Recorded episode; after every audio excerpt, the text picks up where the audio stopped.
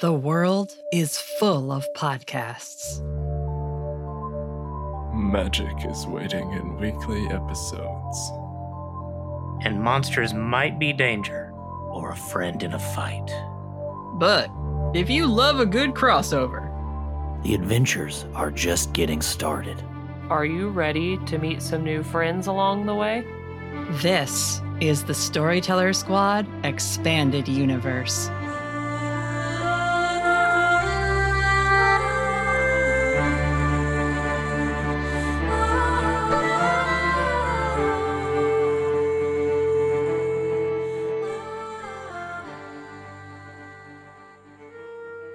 Hello, adventurers! Welcome back to the Storyteller Squad and the second part of our special crossover series. I'm joined by my guest today from Shrimp and Crits.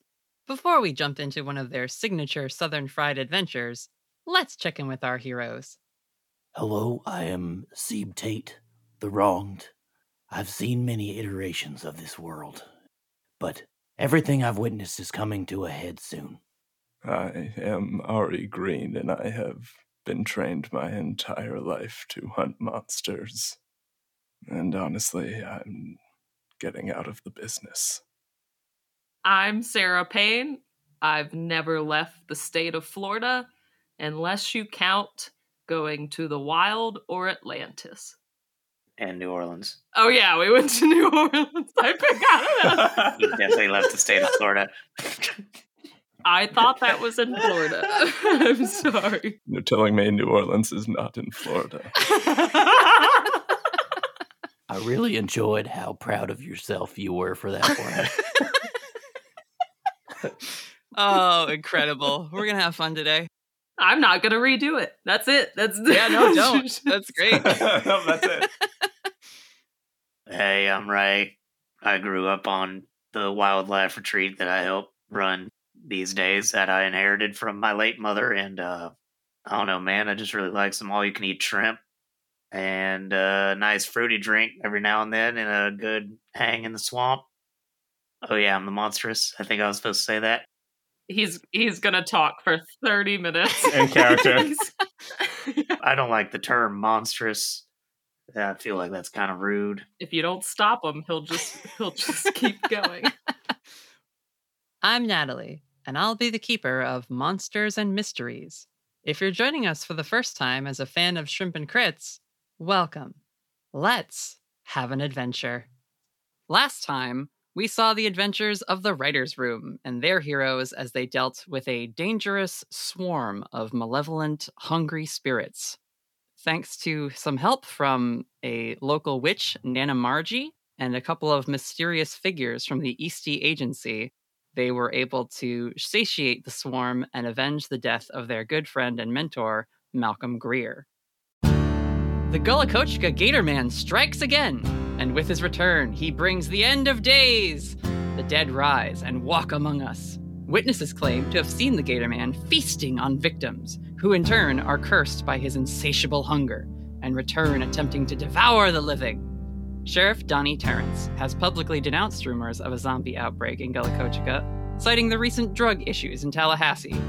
The whole situation has citizens on edge and prone to being short tempered with each other. One man in particular recognizes this sort of pervasive malicious energy and suspects its source is most likely not Gullah local cryptid. A pair of headlights wobble as a car drives down a country road. We see Sebe Tate as he approaches the LaRue Wildlife Retreat, a grim and worried expression on his face.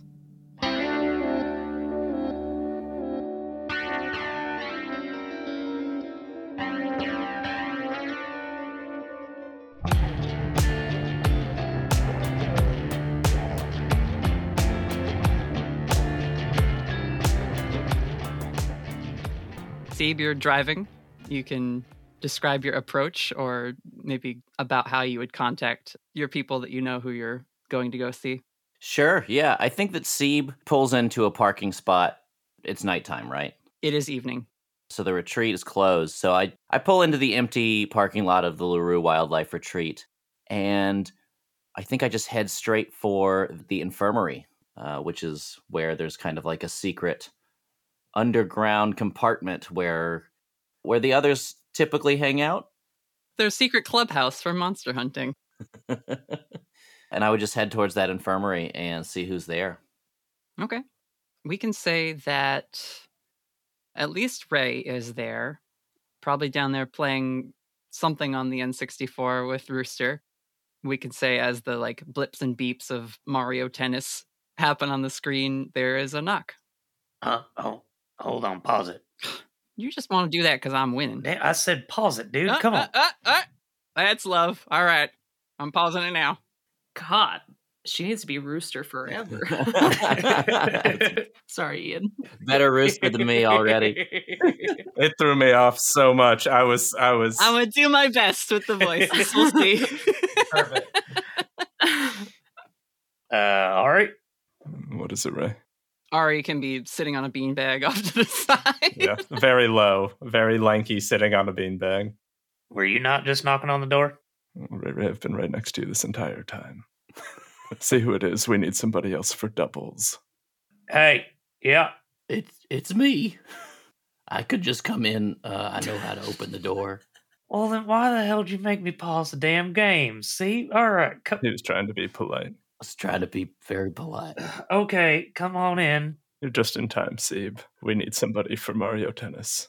As long as you're coming in, can we get a description of Sebe Tate and then we'll bounce back to the other two characters? Yeah, sure. Uh, Sebe has a wonderful Fu Manchu style mustache on a pretty gaunt face. He always has bags under his eyes. He doesn't look as youthful and as charmed as he looked when he was a member of the FAE.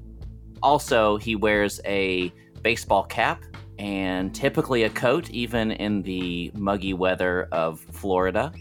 Um, and just otherwise kind of nondescript clothing not a lot of logos, or if there are logos, they seem pretty generic or unrecognizable. Nothing funny or goofy. Cool.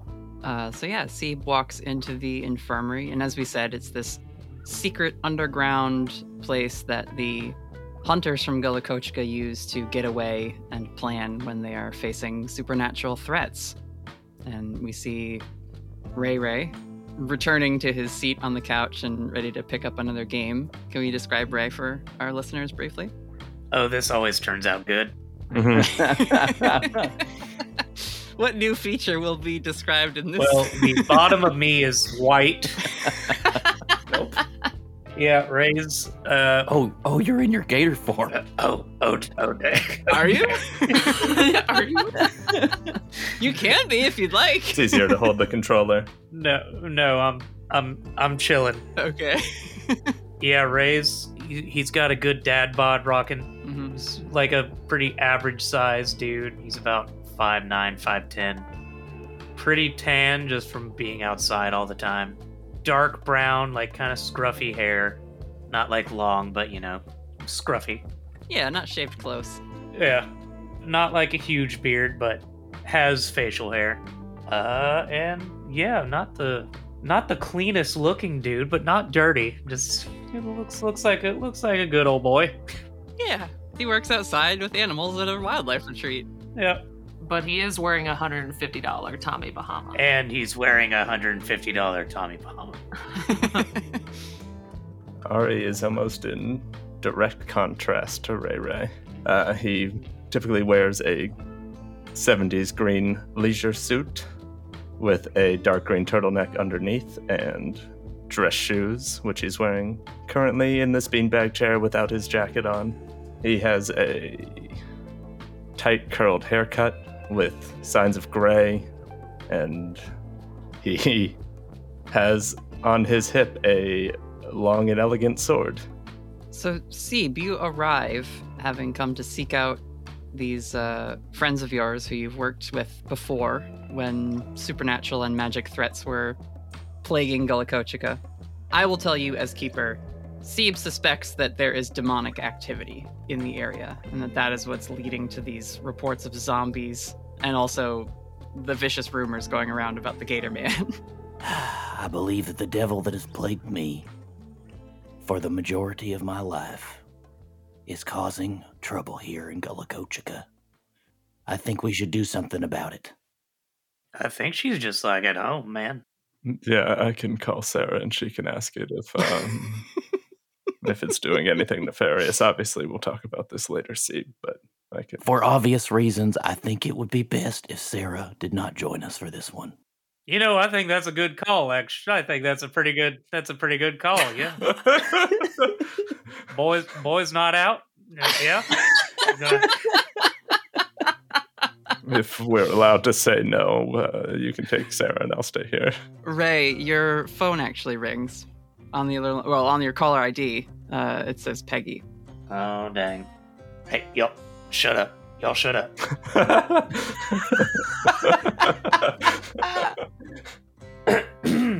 uh, yeah. Hey, Peg. Hey, Ray, Ray. Uh, listen, I, I was just heading to bed, but there was a bunch of noise happening down in one of the pens. Could, could you go check it out? I've already put my slippers on. I don't want to have to boot up again. Uh, yeah. What pins? Towards the back? Yeah, yeah, like like down where we got uh that that big gator we brought in recently to tag. All right. I'm just hearing a whole bunch of hot like wit like hissing and, and, and grunting and, and stuff and I hear the fences rattling. I don't know what's got under its bonnet, but maybe you can just give it a little sedative or, or a snack or something. It'll calm down. Yeah, I'm uh, I'm on it. I'll go check it out. All right, thanks, Ray Ray. Good night. I pick. All right, hold on one one more round, real quick, and then I gotta go check something out. Oh, the classic Ray Ray pausing the plot to play a video game or go get shrimp.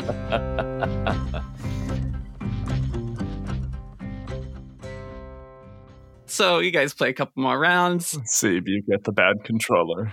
Seeb, what? Who's your pick in Mario Tennis? uh, Seeb is a Waluigi guy. I feel like. Oh, you can't have Waluigi. I'm definitely Waluigi. Are you kidding? I'm Waluigi every time. okay, I'll be Luigi. I'm Luigi. I'm Luigi in everything. You can't be Luigi. Um, be Toad. That fits. You should be Toad. Thank you. I don't know what that means.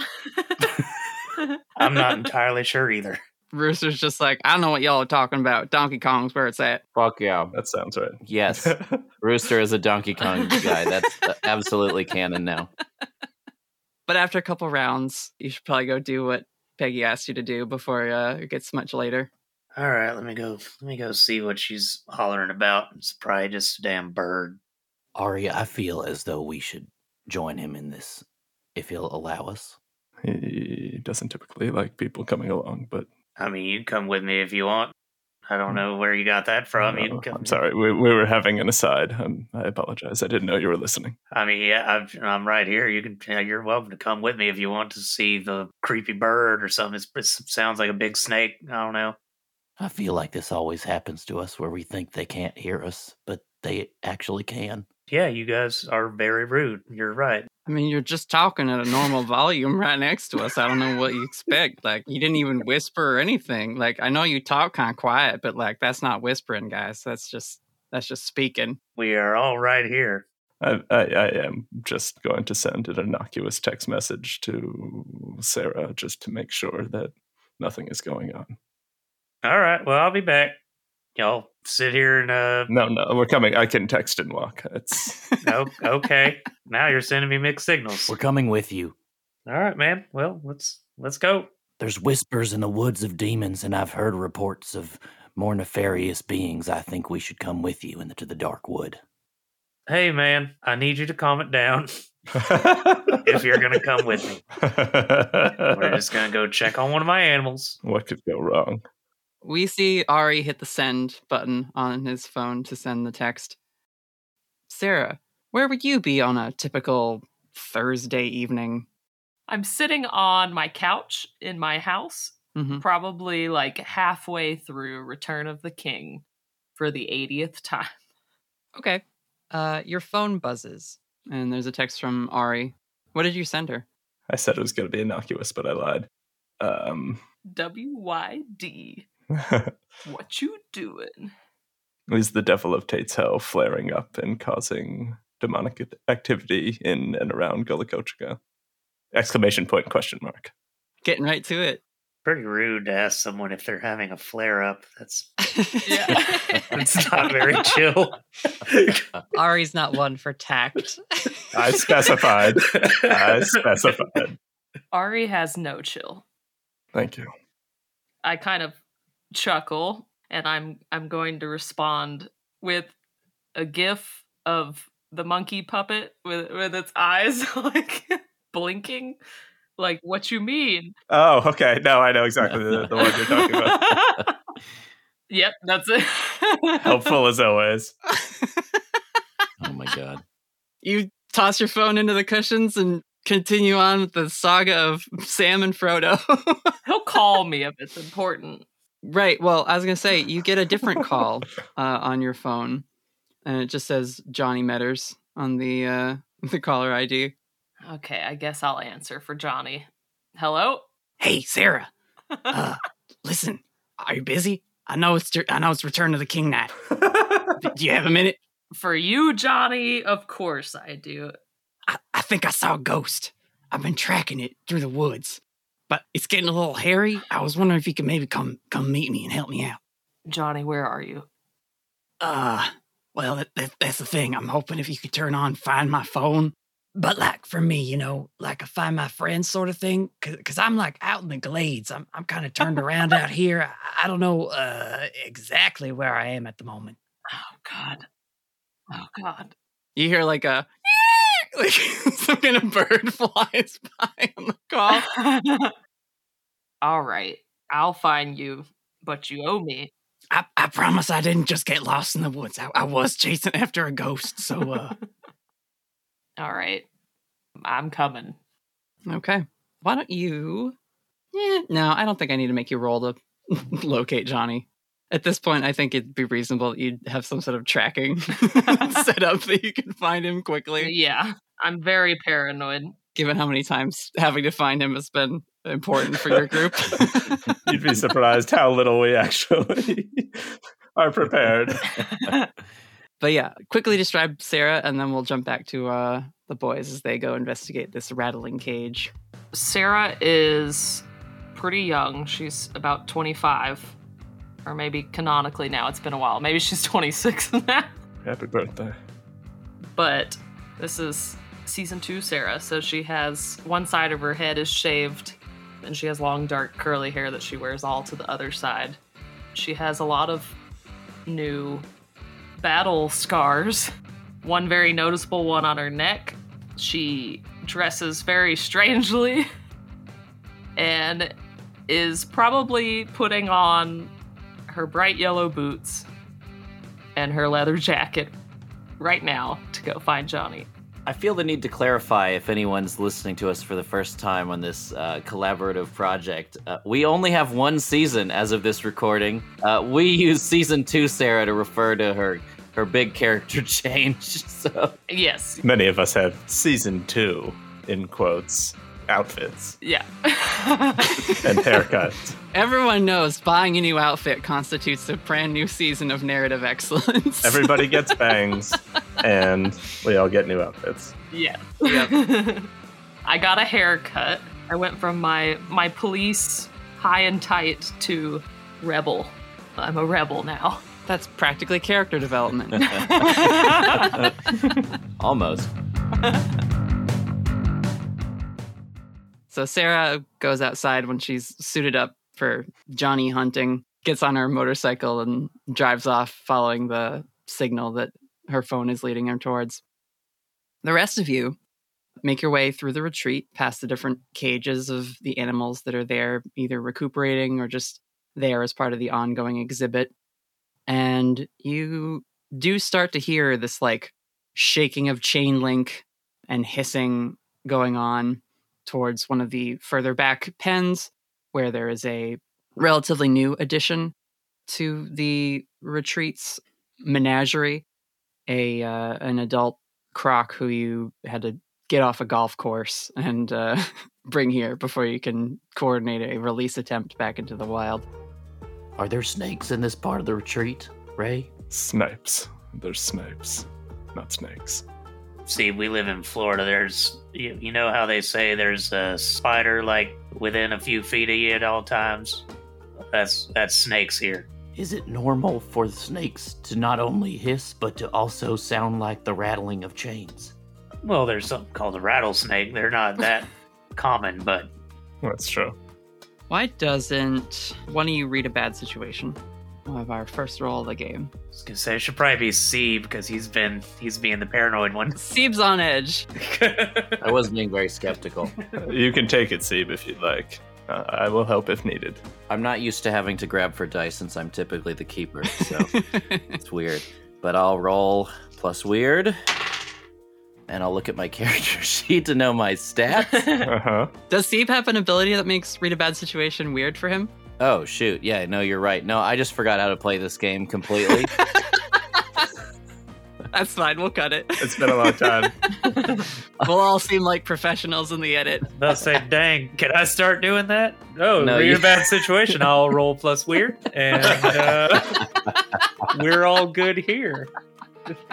I didn't have to say anything. Why did I say anything? Six, seven. Seven plus one is eight. I rolled an eight. An eight, a big success. All right. Well, that's still uh, uh, one hold, which you can ask a question. now find your list of questions. Go ahead and grab your list of questions, Ian. Keeper. Give him a break. He doesn't have to do this that often. I'm gonna ask, what's the biggest threat? The biggest threat, Seeb, is when you get to this gator pen. Ray Ray is busy trying to see what could be causing problems for this animal. There's like feed bucket, so if you try and get it some food to get it to calm down, maybe it's just hungry. Uh, it did recently arrive, but you're looking for more nefarious dangers, and so you see that the gator has come over once it hears the sound and the rattle of the like feed bucket being opened but the fence on the far side of the pen is still shaking and making that rattling chain link noise. And you catch the sight of a withered arm reaching through the chain link, like it's forced its way through and broken a couple fingers on the way to do this, and just a face pressed up against the chain link, constantly gnashing with these worn teeth where the skin is pulled back like it's been dried out in the sun. And you can see this husk of a person grasping at the animal, and you gather that this is definitely what upset the alligator. That ain't no rattlesnake. Friend of yours, Ray Ray. You know, sometimes the stereotypes of Florida is just too much to bear. I once compared South Dakota to hell in a recent episode, so we're no stranger on uh, this show of dissing certain states.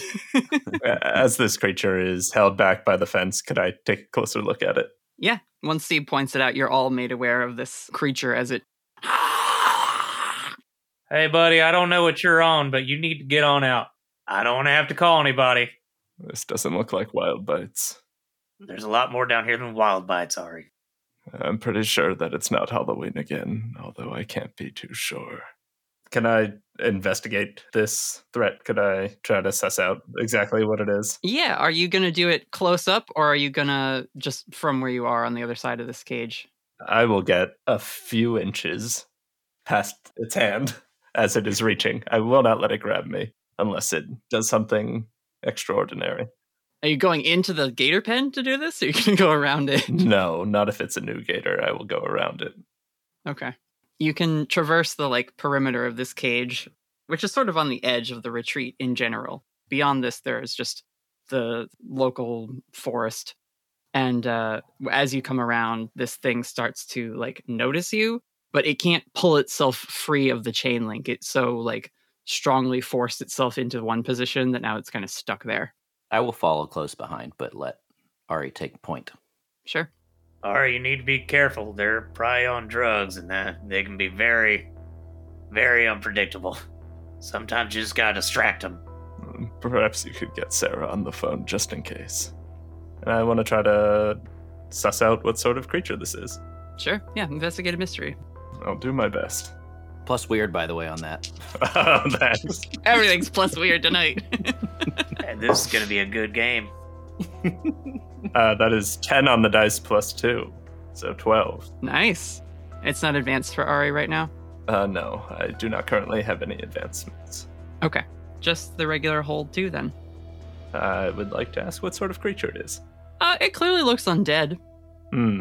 You're not sure specifically like what sort, but this person has areas of their flesh that looks like it's been chewed away Hmm. while still the rest of it being animated. And it looks like it's maybe floated in a swamp for a while and had the nature go to its body. But yeah, it's it's some kind of zombie ghoul type creature. It, it appears that we have a zombie stuck in your fence, Ray Ray. Uh, do what now?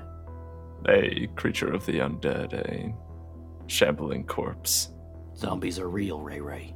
And there's one in your backyard. That checks out, honestly. That's I I wouldn't be very surprised that zombies are real. Yeah, it's not a far stretch. Ray Ray, could you read a bad situation now that you're aware of a, a zombie being on your property? now that we're all having a conversation. That is a nine. a nine. Okay, that's only one question. Are there any dangers we haven't noticed? If you come around and look at this thing, Ari and Sieb have sort of just squatted and are examining it from a distance. But as you're approaching, you start to see more shapes coming out of the woods and approaching them. And when you shine your flashlight over, you see more of these. Again, they're less less like rotted undead and more like they've been mummified in that they are completely dried out and then just sort of gotten raisiny from being in water and the humidity of Florida again. And they start to stumble towards your two compatriots. Hey, uh, y'all. Yes, Ray Ray. There's a uh, uh, look. Ray Ray, I suggest perhaps you go and get the Ray Van. it's 1993 all over again. We don't talk about that.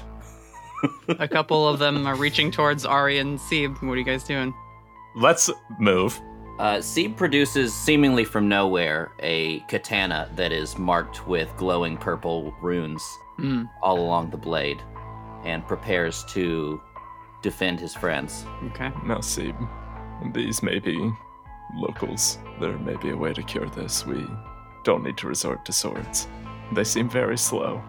Ari, as you look at these people, the wounds that they have on them, aside from being dried out, are clearly fatal. No. One person's throat has been torn away, another person's like stomach is sort of hanging open. Whatever has caused these people to rise, they were dead long before that happened to them. It would be a miracle to bring them back to full human existence. See, everything I said I take back immediately. These are obviously corpses raised from the dead, not living people turned into zombies. I've gotten a lot of cultural references recently, and I get them twisted up in my mind sometimes. yeah, it's not a 28 days, more of a other stuff. Rooster just showed me that one, yeah. Still, I will do my best not to bring harm when it's not necessary, but I'll hold them off and you guys get back to the I don't know where it's lit, somewhere somewhere safe. Meanwhile, Ray's picking up a rock and trying to hit one. Just get the hell away, man! Act under pressure.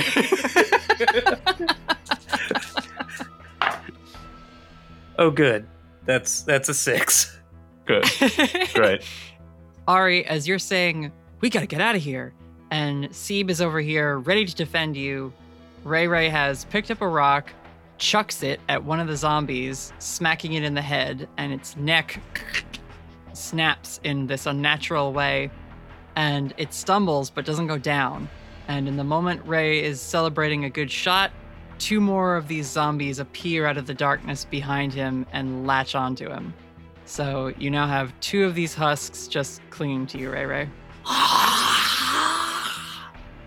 Ray Ray, would you like us to help you with this minor problem, or have you got this? The hell do you mean?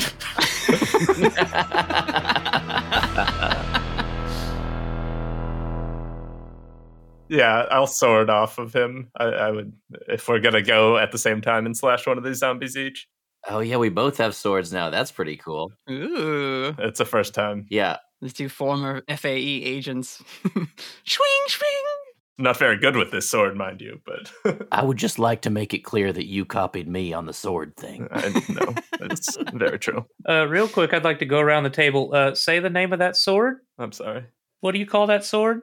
Which sword? Who's who are you pointing The to? type, just both of you. The type of sword that you have. My sword is a katana.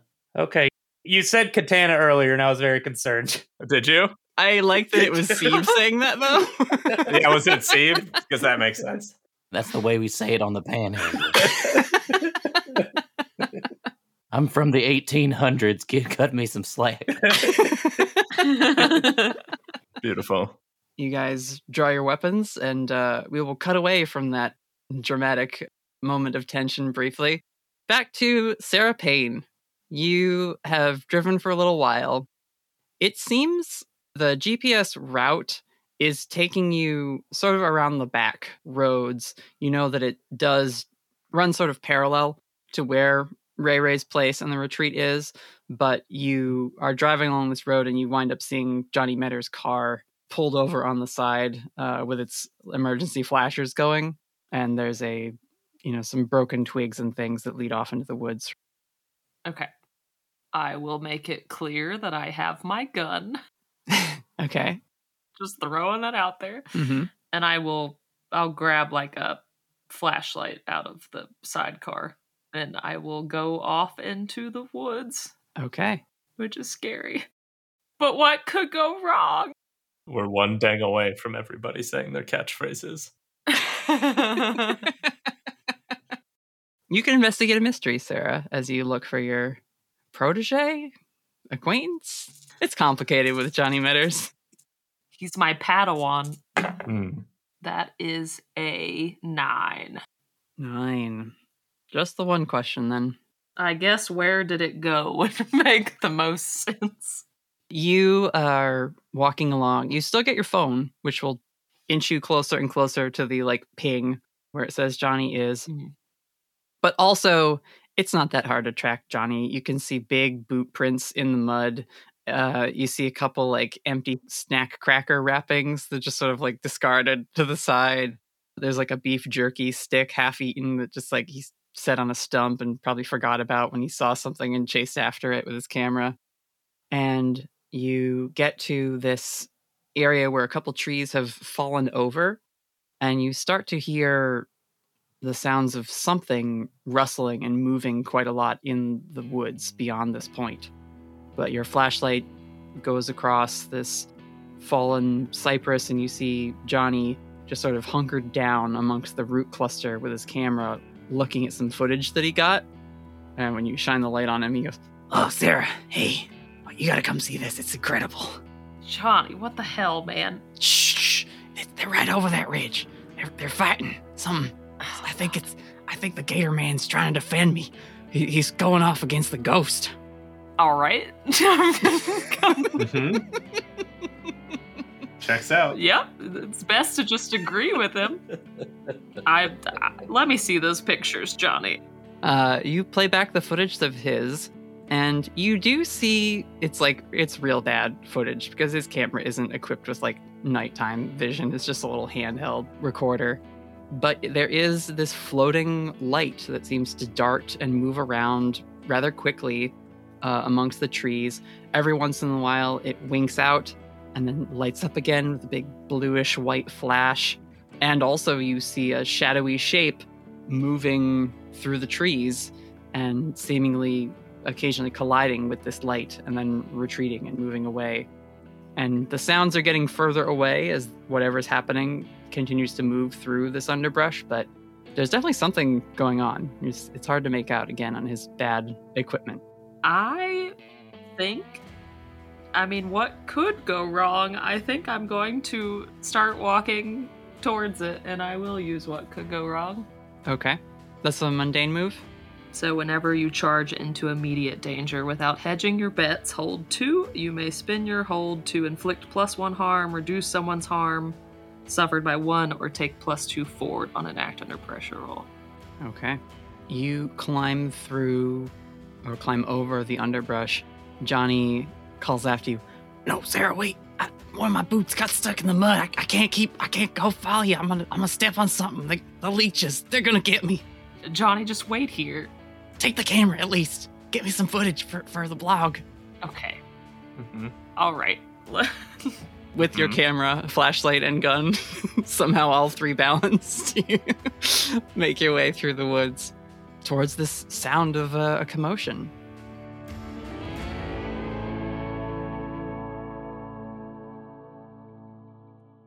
Ray Ray, there's a couple zombies on you, my guy.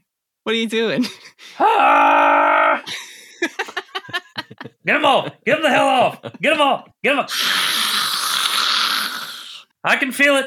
I'm a, I'm tur- I can feel it in my veins. I feel death grass taking me. Sebe, if you wouldn't mind uh, helping me remove these zombies from our friend Ray Ray. I'm on it. May we attempt to protect protect our our poor friend Ray here? sure, yeah. You can roll to protect someone. Is this me protecting and you helping out? However you want to play it, sir.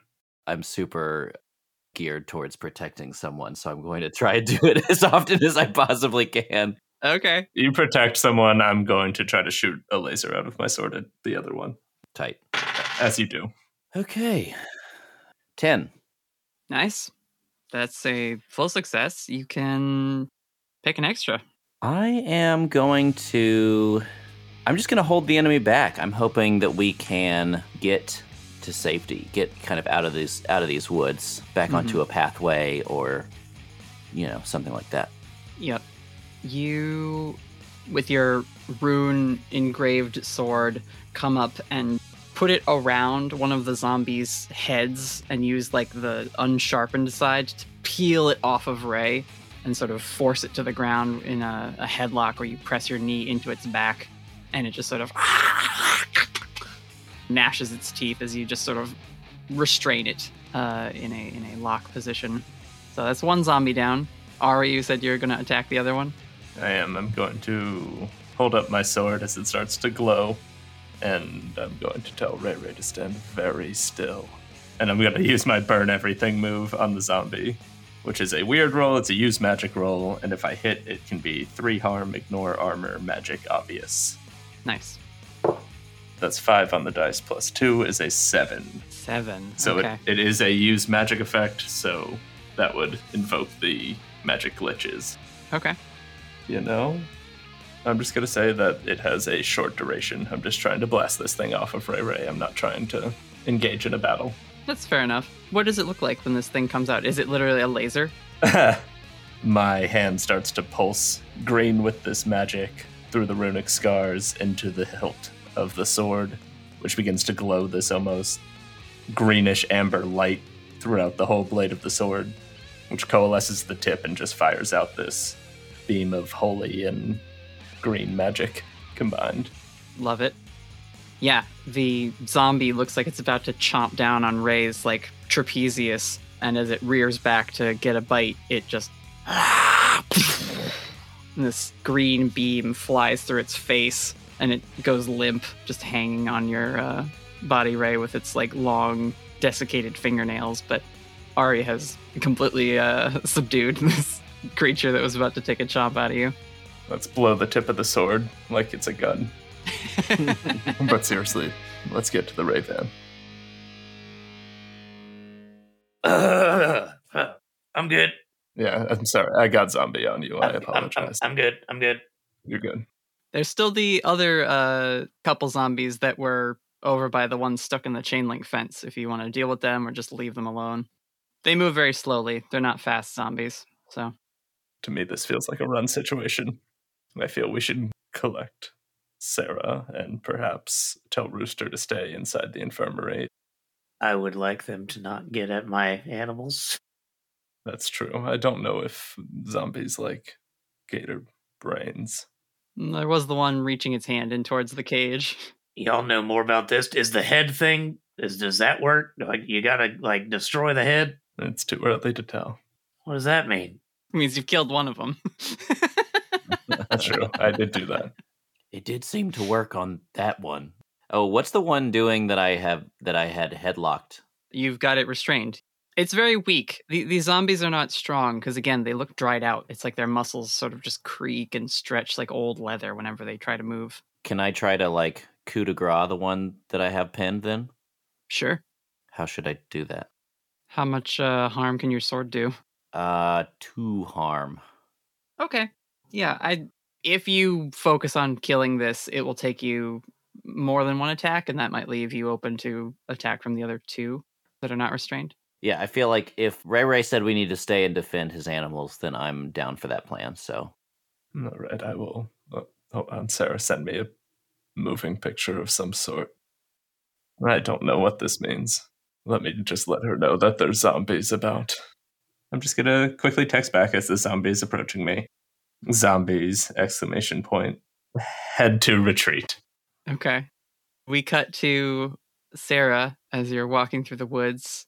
You actually start to spy that blue light flickering in the woods uh, as it passes by different trees and things. And you start to hear this, like, the sound of something very big running and snapping branches. And even at one point, you're sort of like a.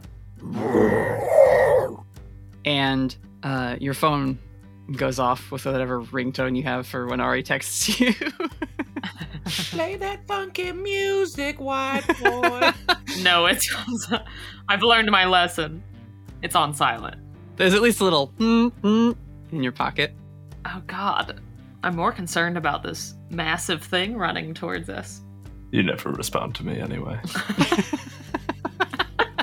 Did Johnny follow me, or did I just leave him? I just left him stuck in a log, didn't I? You you left him one shoe. He's sort of leaning up against a tree. you probably, if you listen hard, can still hear him being like, Sarah, Sarah, are you getting it? Did you have you found? Is it the Gator Man? Is he my guardian angel? Oh God. I'm going to run back to Johnny and help him get unstuck because if he gets murdered and it's my fault, I'm gonna feel really bad. Okay. You you turn from the sound of this commotion happening in the woods. When you get back to Johnny and you're pulling his like leg out of the mud, right as it comes out, you hear a gunshot go off. And again you hear that sort of off where the commotion was happening. Okay. Johnny, do you have your shotgun? Let's just roll a luck check for Johnny. We'll see. he says, I, I was cleaning it when I saw the, the ghost drive by. and I, I didn't have time to reassemble it. I, I needed to get the footage. I figured it wouldn't work on a ghost anyway. But now there's now there's something else out there. Drove by? Okay. All right, Johnny. I'm gonna. He drove by in a in a spooky black sedan, Sarah. It's some kind of driving ghost. I don't. All right, Johnny. Take my gun. Did you say Donnie? I think I said Johnny. Johnny, take my gun. Howdy there, Sarah. What you doing out here? oh no, he's he's here. All right, Johnny, take my gun. Please don't shoot me. Sarah, I will guard this with my life. You have my word as a monster hunter and your Padawan. I need you to be as quiet as possible. Can you do that? Can you be quiet? he sees like fidgeting. What what's the plan? What are we what are we doing though? I just just follow me and just don't die. That's rule number 3. I'm not worried about dying. I got a show to produce, so uh, you know. That's funny. Good stuff. A little too real. Right, right, same, same. I want to, as quietly as possible, try to get closer to whatever is is making this noise, or wherever the gunshot came from. mm-hmm. Probably act under pressure if you're trying to do that stealthily. Towards the gunshot. Oh God! I have a plus two because of what could go wrong, but I also have a minus one. So let me tell you, it didn't help whatsoever. oh no! Great. It's a six. A six. Okay. Mm-hmm. Sarah, you and Johnny start to creep through the muddy forest again towards this large commotion. It's Johnny's fault. It's not my fault. It's Johnny's Really not. fault. No, not the professional Sarah Payne. when you act under pressure and fail, things go to hell. We're going to use that in a very general sense. Nice. Seb, Ari, and Ray Ray, you guys are at the retreat. You went after those zombies, but more of them started to pour out of the forest. There's just like, you know, now a, a cluster of them rattling the cages, going after the animals. And for sake of moving us along in our little one shot, it's a full on, not bloodbath, because these things have no blood, it's all dried up. Uh, but had they any blood, it would be all over the place as you carve into them with your glowing swords. And uh, Ray, I think at some point you heard the cries of "Help, Ray Ray!" from the like kiddie pool in the barn. Oh, Barb. I don't know that I can do the voice. Can I get a little taste of uh, Barbie? And That was very close. Yeah, it was pretty close. You got to kind of like shake your diaphragm as you like, you go, help, right, right. gosh, Uh, this is good. This is like I don't know if Ari's ever attacked anything in this whole show. if I can give y'all a, a treat and something a little out of the ordinary from what you're usually used to, I will have achieved my goal. We're very bad at actually fighting any monster. Maybe we've actually killed two things in our 45 episodes. I don't even know if we killed the siren. It just kind of turned into trash. Mm. That's that might not count. And then Ryan killed a bear in like episode four on accident. He didn't- None of us feel good about it. R.I.P. Also, I realize I killed everything. Well, you're, you know, the monsters. I heard Sarah melted somebody. That's true. Sarah did melt a man. it's true. All right. You just hear the cries of Barb uh, and see like a, a reverse mermaid run out of the barn with her little fins flapping. Help! Perfect. That was perfect. Couple zombies. Oh dang! Right at this rate, I will transform. a huge shapeshifter. Okay. For fans of Storyteller Squad, can we get a, a nice cinematic description? Now the bottom of me is white. It's the front of you. You stand up. Yeah, the bottom. I don't understand. We're not doing this. We're not doing this. there will be people who have no idea what this joke is about. it's like the meme with like, how do dogs wear pants? You know, like Yeah. you know what I'm talking about? or centaurs. yeah, exactly. Yeah. I'll now get angry, and my eyes get a little more orange and start twitching. Mhm. And then I will take my gator form, but it's closer to a croc, and my spine elongates, and, and I get A bit scaly. I grow a, about a foot. The actual Gullacochica Gator Man makes his appearance. a tail comes out of somewhere and it goes somewhere. I don't know. There is a tail, certainly. A tail exists. It can be found if one is to look. All right, yeah. Barb runs by, their little catfish whiskers flailing in the wind. What's going on? I just pick up Barb and I I put her I throw her over my shoulder and I run. Incredible. So I hope you're prepared to be Barb for this entire uh, one shot. So, The two FAE agents are doing what you can against this group of zombies. I'm not putting you on my shoulder, Seb. Sarah, you're in the woods. Johnny's following you, which makes you much less quiet. You hear a couple more gunshots go off.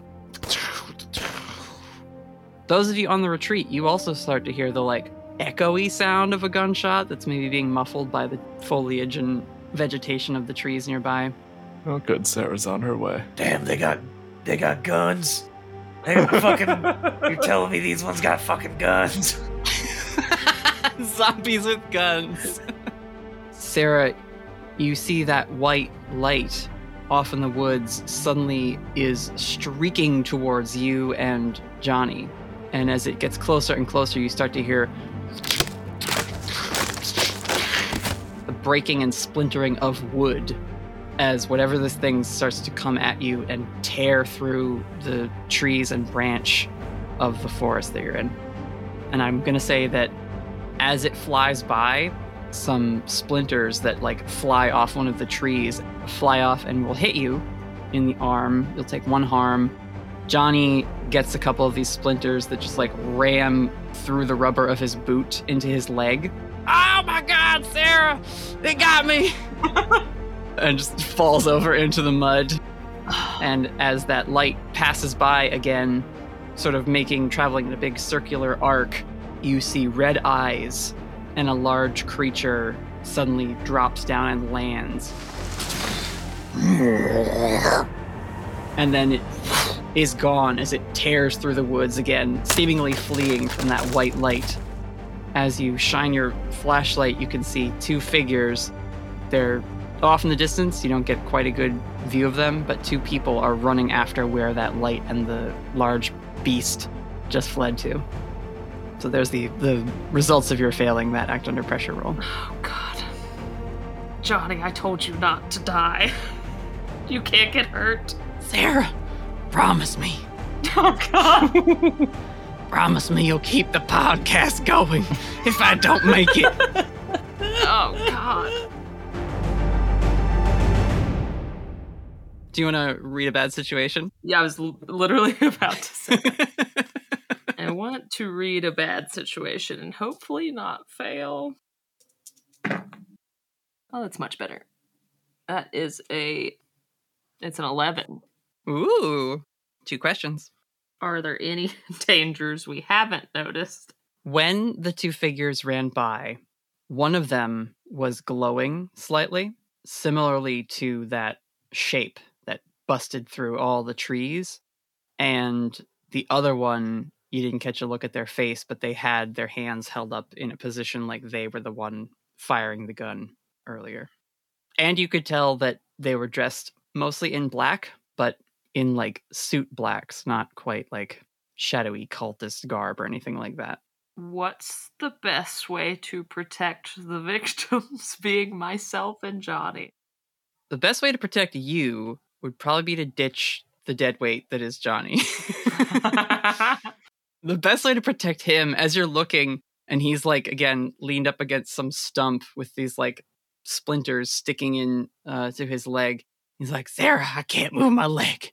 I think it's gonna have to be taken. And you go down to like do some potential first aid and look at it. And like, yes, it did cut him, but it's actually just pinned his leg to the stump. It didn't impale him or anything. He just can't move because his pant leg is like so, you know, tightly pinned into the ground. and he's got maybe like a scrape and a splinter or two. You think the best way to protect him would be to just get him to leave and go home. okay. I do this a lot. Yeah. All right, I'm going to pull the piece that's holding him to the tree out. Oh no, God, you're not supposed to pull it out. Now I'm gonna bleed to death. Johnny, you're fine. It was just your pants leg. You're fine. See? Oh God, I thought I was a goner for sure. All right. I need you to leave.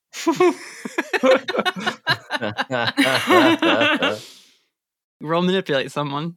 Rule number one of of monster hunting is secrets. Ru- What was rule number two?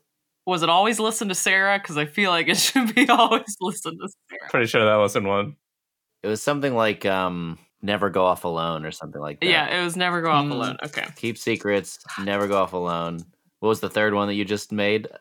Always listen to Sarah. Always. it was it was don't die, but yes, that counts. Yeah. don't, Don't die. Yeah, don't Oh, die was yeah. the one you said earlier. right. Ooh. It's fine. If it doesn't work, I'm on my way to knock him out real quick. I've got one luck, right? no. That's all I use my lucks for anyway. Considering I have no charm, it's an eight. Okay. Not too bad. Nice. Yeah, you'll have to say something to get him to give up this chase tonight. All right, rule number three. I know I just said it's don't die, but really it's always listen to Sarah. So I'm telling you, you have to go home. That seems like a pretty arbitrary kind of rule to just spring on me, but I, I Yes. yes. yes. He sees that you are standing here giving him this order with still a chunk of wood just like in your shoulder.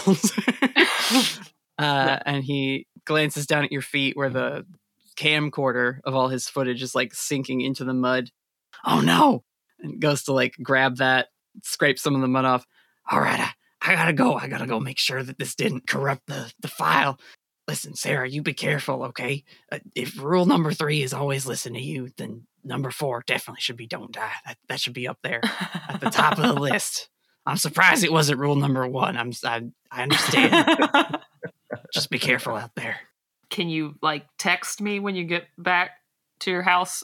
I'll try to remember, but I am going to be very interested in getting this uploaded right away, so I might forget. But I'll, I'll try to remember that. Yeah, this is way weirder than a ghost. Johnny will head back towards his car, Oh, which God. hopefully isn't dead, having had the flashers going all this time. Oh God. you might have to AAA it. He can call the one Uber in Gullacochica. Mm-hmm. Yeah, you can continue to pursue if you'd like. I'm gonna text Ari. Sure. I guess I never even even checked my phone because all that happened. But I'll look at my phone. He said zombies exclamation point. Mm-hmm. I'm gonna text him back and say there's something strange in the woods, and then I'm gonna immediately send him my location. Y'all sure do text a lot in chaotic situations. You certainly do. Because we see Ari just slice through a, a husk zombie as it falls away, and his little pocket lights up as you get a text from Sarah. You know, modern walkie talkies, man. Mm-hmm. Are we switching over to us or are you staying on Sarah? We're switching over to you guys. Wonderful. See, we need to make it back to the infirmary immediately. I assume that's where Ray Ray ran off with Barb over his shoulder. Yeah, I was about to say, I don't know what you're talking about. Ray is running to the infirmary. he picked up Barb and he's. The the giant monster who could be helping us is running to the infirmary, so perhaps we should as well. Regrouping was always my preferred plan, so let's do it. Don't tell him I called him a giant monster, though. That was emotional in the heat of the moment. Pretty rude, man. Uh, yeah, I'm sorry. Not cool, dude. Ray Ray, as you as as these two sort of begin to retreat from the the zombies, you're running with Barb away from the different fenced in areas, and you see something big just like jog its way in front of you, a little ways ahead through the retreat. It's either very muscly or very just like heavy set in its appearance. It's dark. You're using your gator eyes to sort of see in the nighttime at this moment, and just this big shadow leaps down and leaps forward again. And you catch sight of it as Barb is like, Ray Ray, it's the end of days. Barb, I'm going to need you to calm down. This is a stressful situation, I understand, but I've got this under control. and you're a little slippery. Also, what the hell are you doing in the barn? That's on me. I, I forget where Barb's home is. It's perfect. We don't know what Barb's up to when we're not around. it's bingo night. Perfect. Peg and a bunch of monsters playing bingo in the barn. Love it. But Ray Ray, as you say, I've got everything under control. A white light comes spinning out of the woods and plants itself right in your path, and you have to stop suddenly and turn on a dime to sort of avoid running into this thing, which you can now see is a six foot, maybe 10 to 12 inch wide sword embedded into the ground and it is glowing with this bluish ethereal energy. And as you analyze it, you see it start to wiggle and lift out of the ground and then fly back towards a figure who catches it and slowly approaches you. You see this woman with white hair, very pale skin, also glowing a bit with this bluish white aura around her someone else is behind her, and you can see the light cast by her form and the sword lighting up this gentleman with dusty blonde hair, sort of a close bit of stubble. He's wearing a tan overcoat over a black suit. The woman is also in a suit and has this like dark skull like gothic makeup on her face. And in fact, if you look at her a little closely, you can see like bits of her skeleton peeking through her skin as if it's a little translucent. And she lifts the sword up at you, Ray Ray, and says, Put the fish lady down and surrender, demon. You're not escaping this time. All right, now we got the Grim Reaper and ghosts here. All right, hold up. Nope. Running. You're running away? Uh, running to the oubliette. Barb, we're getting you we're getting you to Rooster. We're gonna get y'all to the oubliette. We're good. We're good all we're all good here. Don't look at him. I'm pretty sure I heard something about if you look him in the eye, you die or something. Act under pressure. Always cover your eyes when you meet a new monster, just in case. uh, that is a 10. Okay. Uh, yeah, you just take off running. nope, nope, nope, nope, nope, nope, nope. Ari and Seeb, you see these two figures coming out of the woods. And since you're also headed for the house trying to reach the infirmary, you're close enough to hear the taller man next to this glowing woman say, Shit, he's going for the civilian residence. I'll circle around and hold up. Are we at a zoo? And the woman just lifts up into the air, surrounded by that ethereal aura, and says, I'll stop him. Just cover me.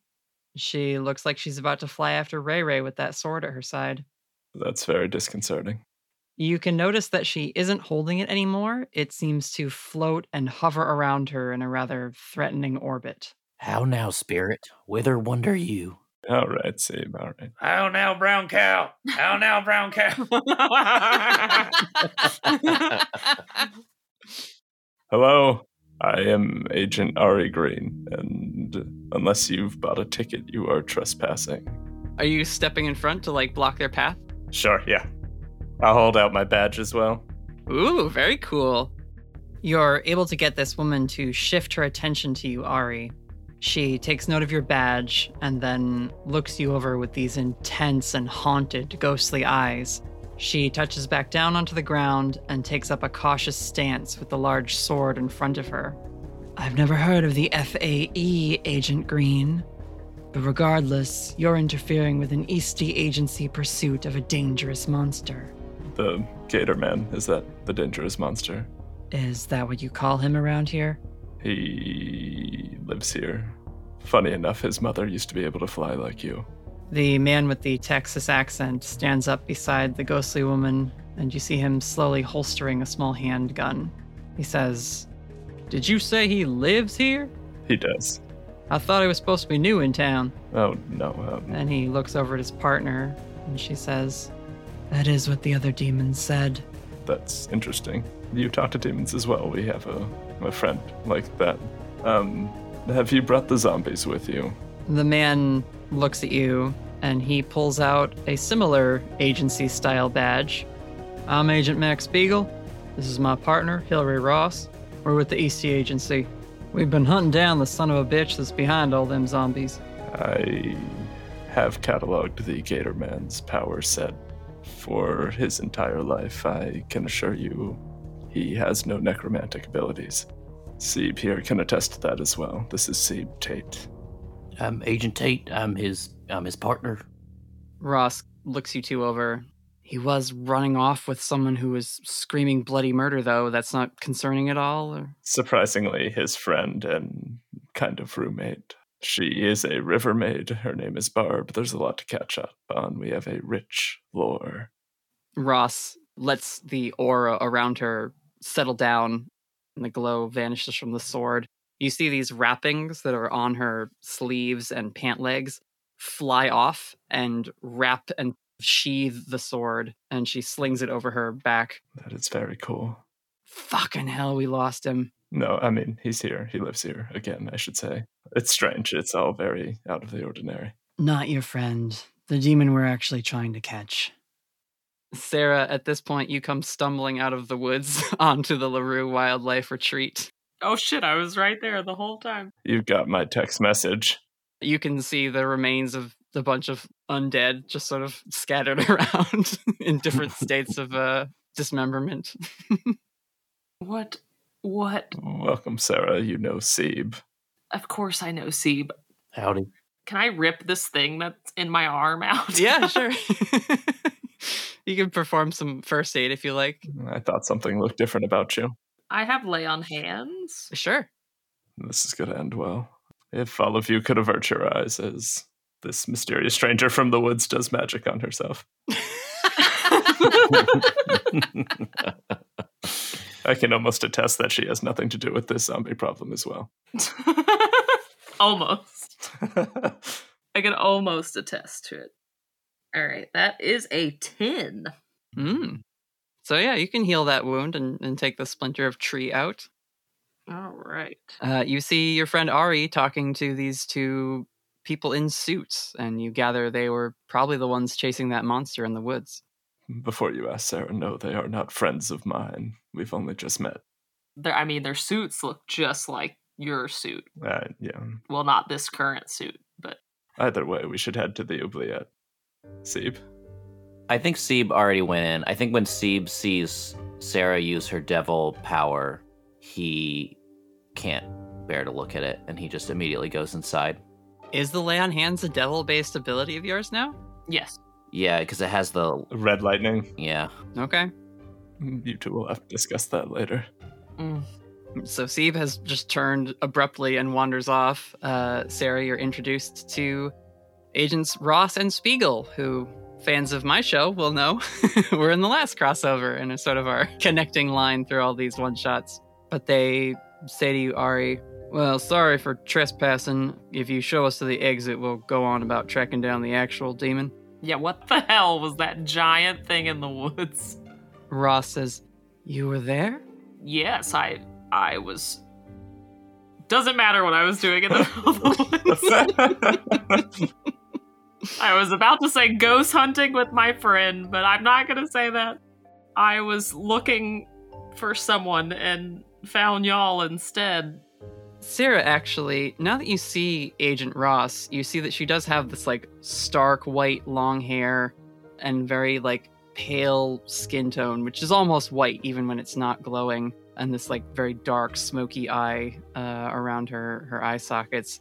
So when you recall that Johnny Metters said he saw a ghost driving a black sedan, you're not sure what's up with that flying light yet since you got here a little late, but you can sort of put together that he probably just saw this weirdo and decided to f- follow them.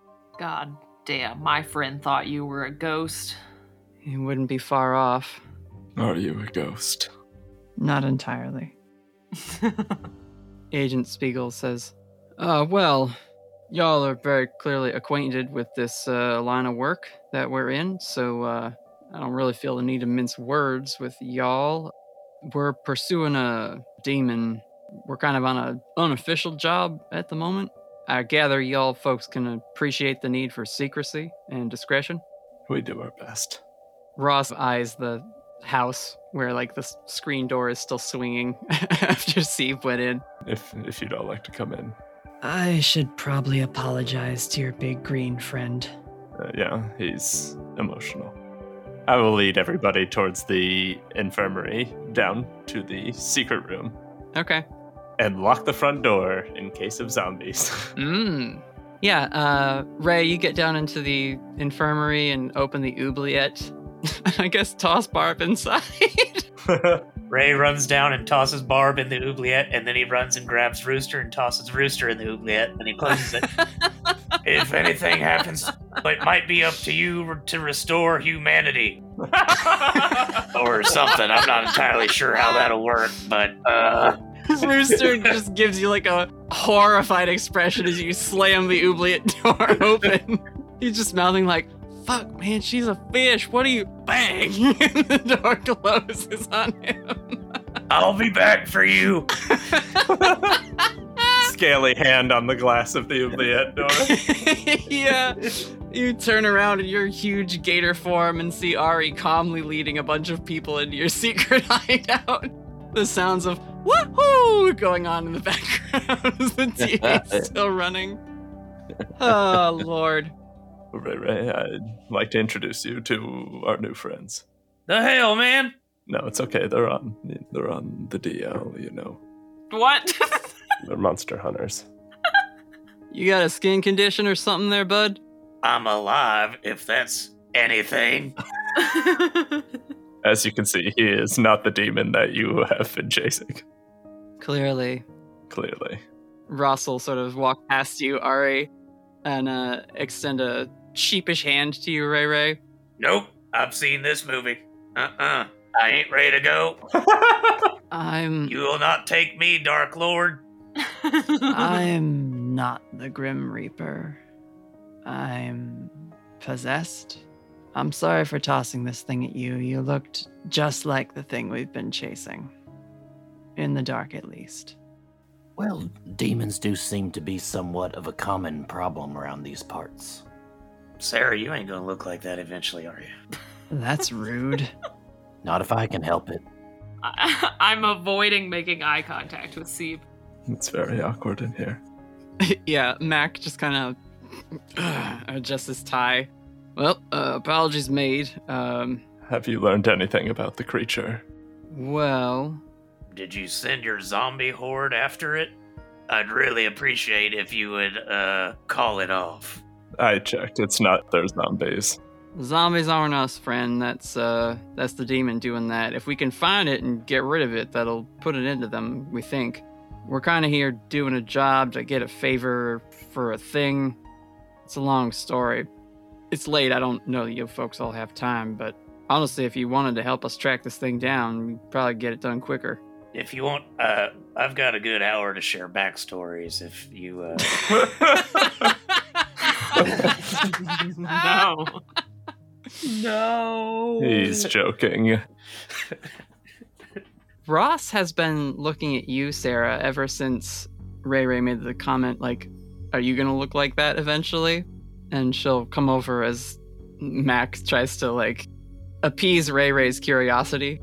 He just goes on, like, I've been with the EC agency for eight ish years. Ross has been my partner for the last two or three. And, uh, yeah, we're on a mission to find a way to kill demons. So if you got any advice on that or information, we're kind of in that line of work. I'm still just trying to figure out how to be friends with a demon, so I don't really know. Uh, That's a tricky business there. But yeah, we'll cut back over to Ross as she approaches you, Sarah. She says, What did he mean by that? Uh, I just met you. It's a little personal. but long story short, I signed a deal with the devil of Tate's Hell to save my friends. oh, uh, hey, uh, Steve, earmuffs. I think it's too late for that. I got some cool powers out of it, but it's probably not the best situation to be in. Cool powers. I heard you melted somebody. God. Ross gives you the most like empathetic expression that she's had in the brief time that you've been around her in the house, but there's like better lighting. And she says, I know it's tough when you feel like you don't have any other option. If you are connected to a demon, we could really use your help. Have you ever done a tracking spell before? I can't wait to see this. That girl can't even figure out how to get to damn St. Anne's, and she's lived her entire life. I don't see her tracking shit. Well, let's let this unravel naturally. I've never tried. I I mean I assumed I could only talk to the devil of Tate's Hell. Ross will look back at her partner, Mac, and give sort of a nod, and he turns to the rest of you and says, Y'all have somewhere we could draw some runes? Yes. A few of us know a thing or two about drawing runes. Oh, you mean the rune room?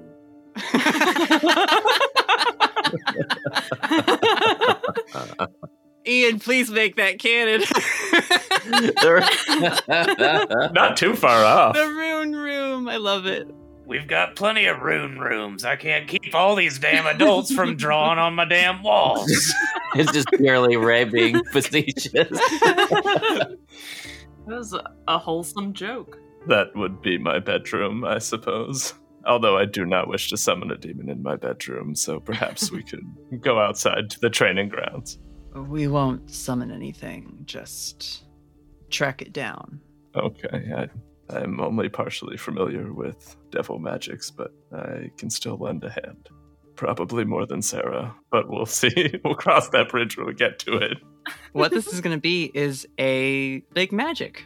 Wonderful. because the normal magic option lets you observe a place. And uh, recently in my game, we've decided that a, a big magic team roll uh, lets you spy on a certain creature. Very cool. So, uh, do you guys go outside for this? Uh, let's do it in my room. Let's get wild. Okay. Uh, you clear you clear some space. Hold on, there's papers everywhere. Give me a moment. Are you sure it's okay if I come in, come into your room? Peg's not here. You can come over. Hey, y- y'all keep the damn door open.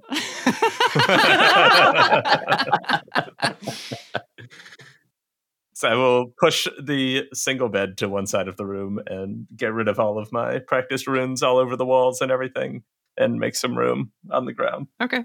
I assume they use the ground. Yeah, they'll use the ground or the wall. It doesn't super matter. Ross takes out a little like pack of like artist's charcoal and just starts sketching basically a, a round circle, not like huge, but big enough to view through as if it were a window. And then looks to you, Sarah, and says, I'm going to need a little bit of your blood, just a drop or two. Well, my arm's already bleeding, so. Oh, wait, did I lay on hands? You did do that. I don't remember if you rolled you it. did do that. I didn't remember getting a roll result. I healed. I yeah, I healed, so I had to have done well. Yeah, we can say that the blood on your jacket is like still usable. It's not dry yet. Yeah, it's humid out. This is like 10 minutes ago. When you say that, Ross looks even more sorry, and she says, Shit. Did you get hit by my sword in the woods? Um, kind of.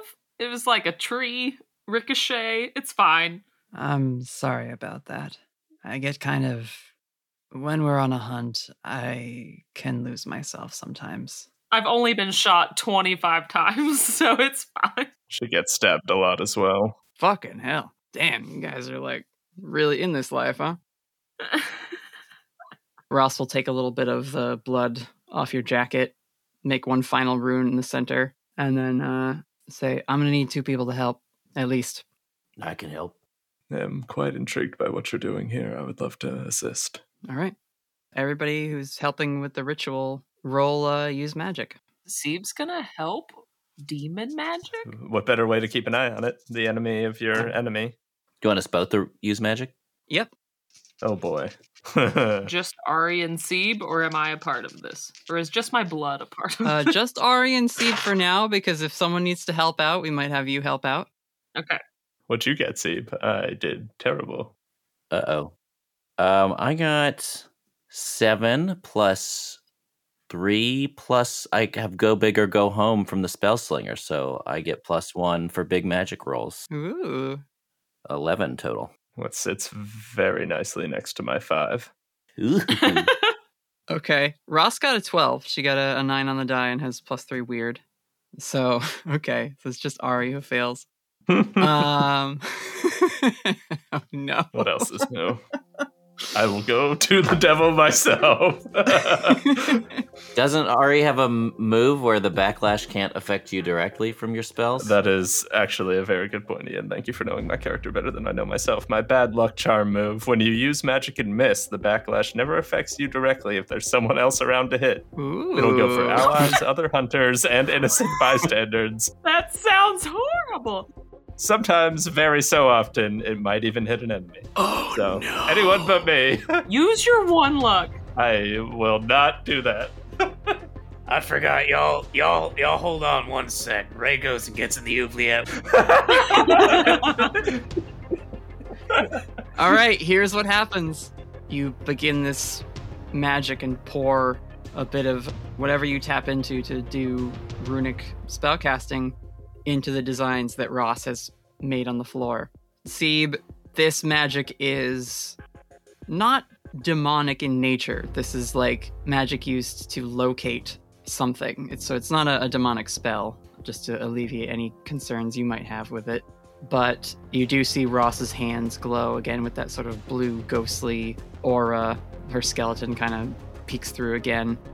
Ari, this is a little different from Fey magic. It seems older. It's not the same runic language you're familiar with, although it operates similarly. But there's just something a little unfamiliar about it that causes your portion of the spell to sort of fizzle and crackle. And this ghostly blue energy starts to push back against your hands, and you're trying to hold it as best you can. And the view inside the circle swirls, and we see wading through the swamp, breathing heavy, is this large, not quite scaled, more wart covered, a large creature spiked in certain areas, little growths and like hard edges here and there that suggest maybe a bit of natural armor plating or tough, thick skin. And it turns and has this big, wide mouth and these red eyes with horned ridges atop them, very frog like in its facial anatomy. It uh, gives this wide grin and because there's a fail, this mirror is now no longer a one way thing. And it smirks and says, Hello, agents. So you failed to capture me again. Maybe if you come meet me in my domain, we can have a proper battle. And it opens its mouth wide, almost splitting at the sides of its mouth, and this long tongue suddenly shoots out through the scrying window for a brief moment. Ari, the force of this magic being manipulated in this way knocks you back and over before the tongue can impact you. And rather than hitting you, it stabs into Mac Spiegel. And he is pushed up against the wall as this tongue, which is like a frog's tongue, but has all these needles along the end of it and down its length. And he just Close the portal. and then the tongue whips back through as the runes are blown away with like a, a dusty wind. And Mac just drops to one knee on the ground. Agent, I'm gonna have to apologize. I feel like that was mostly my fault. Are you breathing? Ross gets up quickly and runs over to see him. He doesn't look like it actually got through his suit, which he's wearing, which has some like Kevlar mesh basically that you can see has been like damaged by the acidic nature of this creature's tongue. But there is a barb sticking into him, which he yanks out. That's probably not good. Ugh. He opens his shirt and you see this like black mark that starts to spread on his skin and these like rippling black veins. Oh, well, that's not good at all. Um, Sarah? can I use lay on hands? You can try. Well, if I murder him, I apologize now. I'm sure you'll do great, Sarah. It would have been a joint effort between you and Ari. Steve, I understand that you're not happy with Sarah right now, but you do not have to drag me into this. All right. How's that looking, Sarah? Well, this will be a fun, a fun story beat. It's a seven, which is a mixed success, so I can heal him, but I take it into myself. Oh no! oh, delicious. Oh, I love this so much. Okay. Uh, I was fully ready to throw my NPC under the bus, but this is even more fun. Sarah under the bus. Let's go. You know, all in all, lay on hands, bad move. Not a great move a lot of the It's just time. a bad move overall. So Sarah, you feeling bad about, you know, this person being hurt, you go to try and help them. And when your hand goes to apply the magic of the demon of Tate's hell, the red lightning crackles and immediately is drawn towards this blackness creeping through Agent Spiegel's veins. And he screams as it's painful for this to happen, but the lightning traces the lines on his body where the blackness had been, and you feel this like siphoning, and then you feel sick to your stomach, and you hear the devil of Tate's hell in your mind. It has been a while since I felt the presence of one of my kind.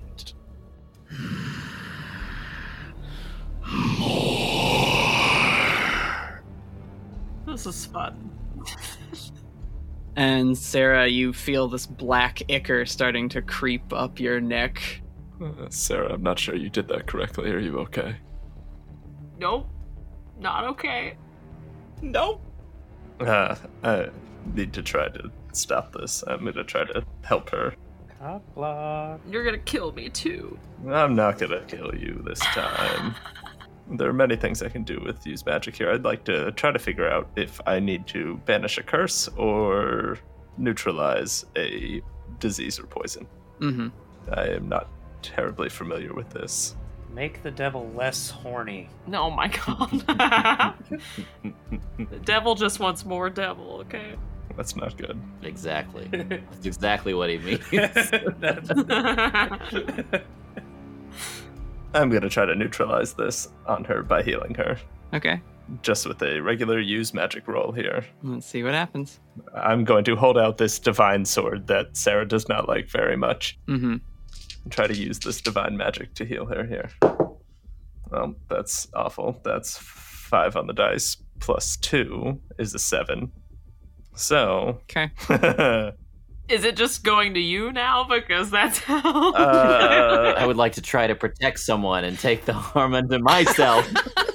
nope. I'm gonna not say take one harm. I'm going to say that the magic draws immediate unwelcome attention. Yeah, cool. Yeah, cool. this is how it always works. God. All right. Are you point this sword at Sarah and try to remove this darkness from her. There's only room for one devil in there. The sword itself glows and does seem to send this ichor back. It is unable to remove it entirely, but you do sort of slow its spread. And the unwelcome attention comes when Sarah raises her hand and red lightning just blasts you as the devil of Tate's hell inside you. Sarah says, No, I will not be kept from this source of power. Steve, do you want to protect someone? yeah, yeah, I wasn't sure since it was a consequence. But yeah, yeah, I'm happy to step in and try and protect Ari from this. Uh, hey, everything out there all right? Ray Ray, just stay out there. okay. Five, six, seven. Plus three is ten. Plus one, because I know my prey when I'm fighting the breed of monster that caused my loss, A demon. mm-hmm. which I am. So that's an eleven. Wow. An 11. All right. How do you want to protect Ari from falling? I guess we haven't. I, I'm not familiar. Is Ari's room on the first or second floor of this house? It's in the basement. Oh, interesting. Because I was picturing this in like a little like apartment room. Yeah, everything is uh, underground. There's an infirmary on the top level where they take care of animals, and there's a secret hatch to a bottom monster hunting infirmary with the oubliette and like a barracks. Gotcha. There are no basements in Florida, especially in swampy areas like this, so there must be some kind of magic at play. Sebe, you can come in and deflect this red lightning before it strikes Ari. Thanks, Obi Wan. It just sort of is deflected and dispersed harmlessly. Your bed sheets are scorched, and your pillow maybe has a hole in it now, Ari. But you are not blasted by the lightning as Sebe protects you from the devil's uh, retaliation. Well, that was uncalled for, Sarah.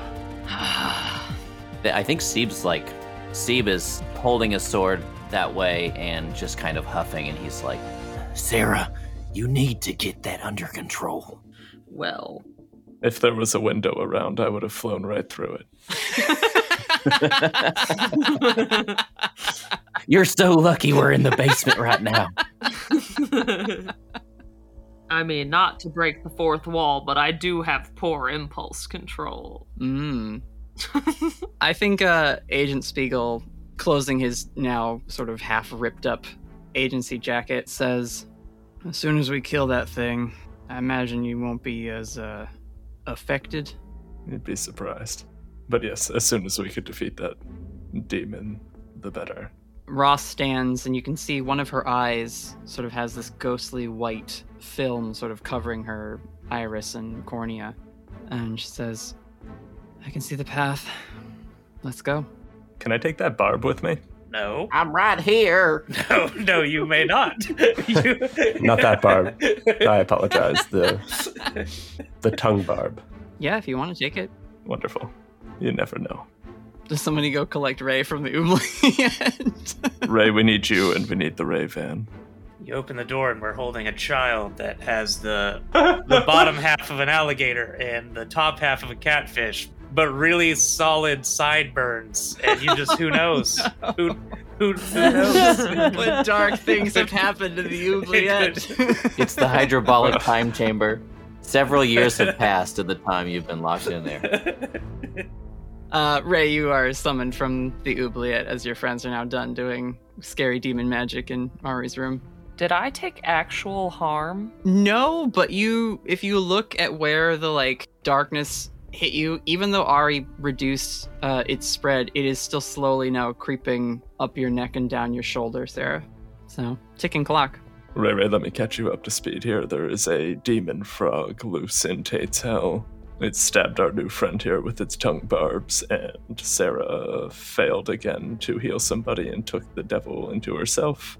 She now has two devils occupying her frame, and we must now go and destroy the frog devil to cure her of this affliction and to get these two spooky people out of our basement.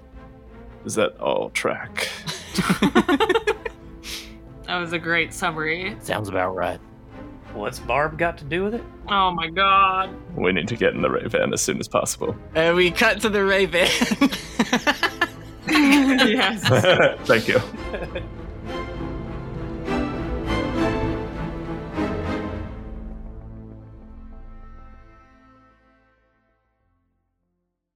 Hello, adventurers. Thanks for joining us for more of our Expanded Universe series. We especially appreciate the support we're getting for these crossover episodes. It's been so much fun getting to tell stories with friends of ours from our little corner of the actual play world. Speaking of, hey Cap, thanks for joining me for the midreel. Hello, happy to be here. I don't think I've laughed quite as much in a session before as I did recording this episode. I've had to cut out so many giggles and full mic peaking laughs from this session, and yet it is still chock full of us losing our minds to silliness. Is it like that on your normal episodes, or were we just riding a particular vibe that day? Uh, no, that was a particularly hilarious day. That was probably one of the funniest recordings we've had. I loved how many little subtle nods we were able to insert to your main campaign, and then just getting to play with all of Ian's accents was a lot, a lot of fun. You knew the source material maybe better than Ian does. It was incredible. uh, it was such an honor to get to play in that world. Uh, let's show the adventurers the Shrimp and Crits promo again in the unlikely event they haven't been convinced to check out your adventures in Gullah.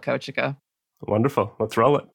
Hey, sorry to interrupt your favorite podcast, but I'm here to tell you about Shrimp and Crits, an actual play podcast with a southern twist. My name is Ian, and I am the keeper for this show as we play Monster of the Week by Michael Sands. If you like the sound of swampy monster mayhem, gators gone shopping, and magical fairy mischief, you will be right at home in the remote panhandle town of Gullacochica, Florida, where spooky danger has begun to wash ashore. Shrimp and Crits is the story of Sarah Payne the Mundane. All I'm asking for is answers. That's all I'm looking for is the truth. Ari Green the Searcher. You know the proclamations of the Fae. I suggest you follow them from now on. And Ray Ray, the most mundane monstrous you will ever meet. Mr. Zeus, I'm a I'm a big fan. I, I knew you were I knew you were real. Um, and Ray Ray's just like bowing in front of this swan. As they fumble their way through protecting their skeptical town from mysterious evils. We release new episodes every other Monday on the podcatcher of your choice. Hope to see you soon in sunny Gullacochica. Cap, where can people find you and the rest of your crew online for more Shrimp and Crits goodness? You can find us on all of the social medias at Shrimp and Crits. That is Crits with a C. We're on TikTok, Twitter, Instagram. And if you want to find me directly, I'm on Twitter at Cap and Crits. All those links will be in our episode show notes, so they'll be easy for everyone to click on. If you're already a fan of Shrimp and Crits and you're enjoying this Storyteller Squad spin on the familiar heroes you know, thanks for checking us out. We'd love it if you listened to our main campaign and got to join our team of hunters for their own supernatural, monster filled adventures. You can find myself and the squad on Twitter at Story Squad Cast. And we're also in the Cast Junkie server, along with Shrimp and Crits and the other podcasts who helped produce this series, plus plenty more. And if you haven't already, you can review both of these wonderful podcasts on the podcatcher of your choice. We love stars and just eat them up. Num num num num num.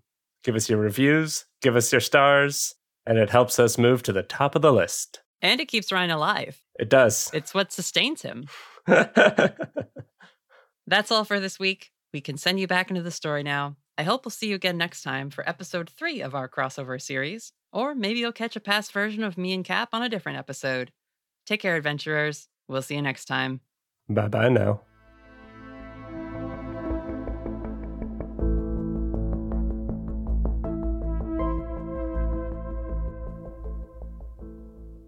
Who's driving? Does Ray drive the Ravan? He's an alligator. He should not be driving. I always drive. but you have an unpredictable devil. I don't know if any of you should be driving. I got in the Oubliette, so I am back to normal right now. That's true. Uh, everybody in the back is sitting on one bench, and Sarah's alone on the opposite bench because no one trusts her right now. Aww. Sure. Ross is in the passenger front seat because she's directing thanks to the effect of the tracking spell. With at least two out of three successes in her vision, there is this white line, almost like a, a quest tracker in a video game, that is directing her towards the target of the spell. I'd like to try and do my own divination in the back of this van with that barb if I can. Sure.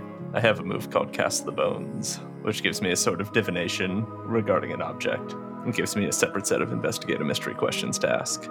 Okay. It is a sharp roll to cast the bones.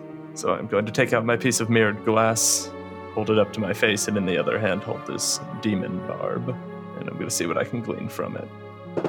It's a six on the dice plus two for my sharp is eight, which allows me a hold one.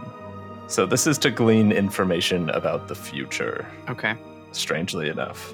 Yeah, the move is strange because it the questions it gives you are sort of about the past, but the text of the move say it's about the future. So it's hmm Right. It, it's it's hard to weave in, but you can ask any investigative mystery question, not just the ones provided. And I am going to ask what can hurt it What can hurt it? in sort of a hazy vision of the future. Mm-hmm. As you focus, carefully holding this demonic barb, you get a vision of its past and its future. You see flashes of this devil toad having preyed upon people before in the same way he tried to attack Agent Spiegel.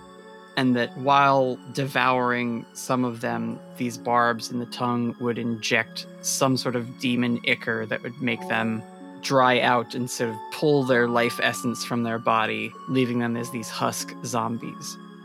Now, as far as what can hurt it, you will recall that Ross and Spiegel said that that was what they were here to do, essentially. It's their big overarching mission is to find a thing that will kill demons. Hmm. I feel that. You see that this barb, whatever demon essence that was in it, is very faint if there's any remaining at all. But as part of this spell, you see in the front seat, leaned uh, or slung over the back of that car chair, is Ross's sword, which to you continues to glow with that blue ethereal energy. And for a moment, you see a figure standing with their arm draped over the seat and just staring straight ahead, the same way that Ross is. An indistinct figure, but definitely a spirit of someone with a clenched fist and just eyes on the mission ahead.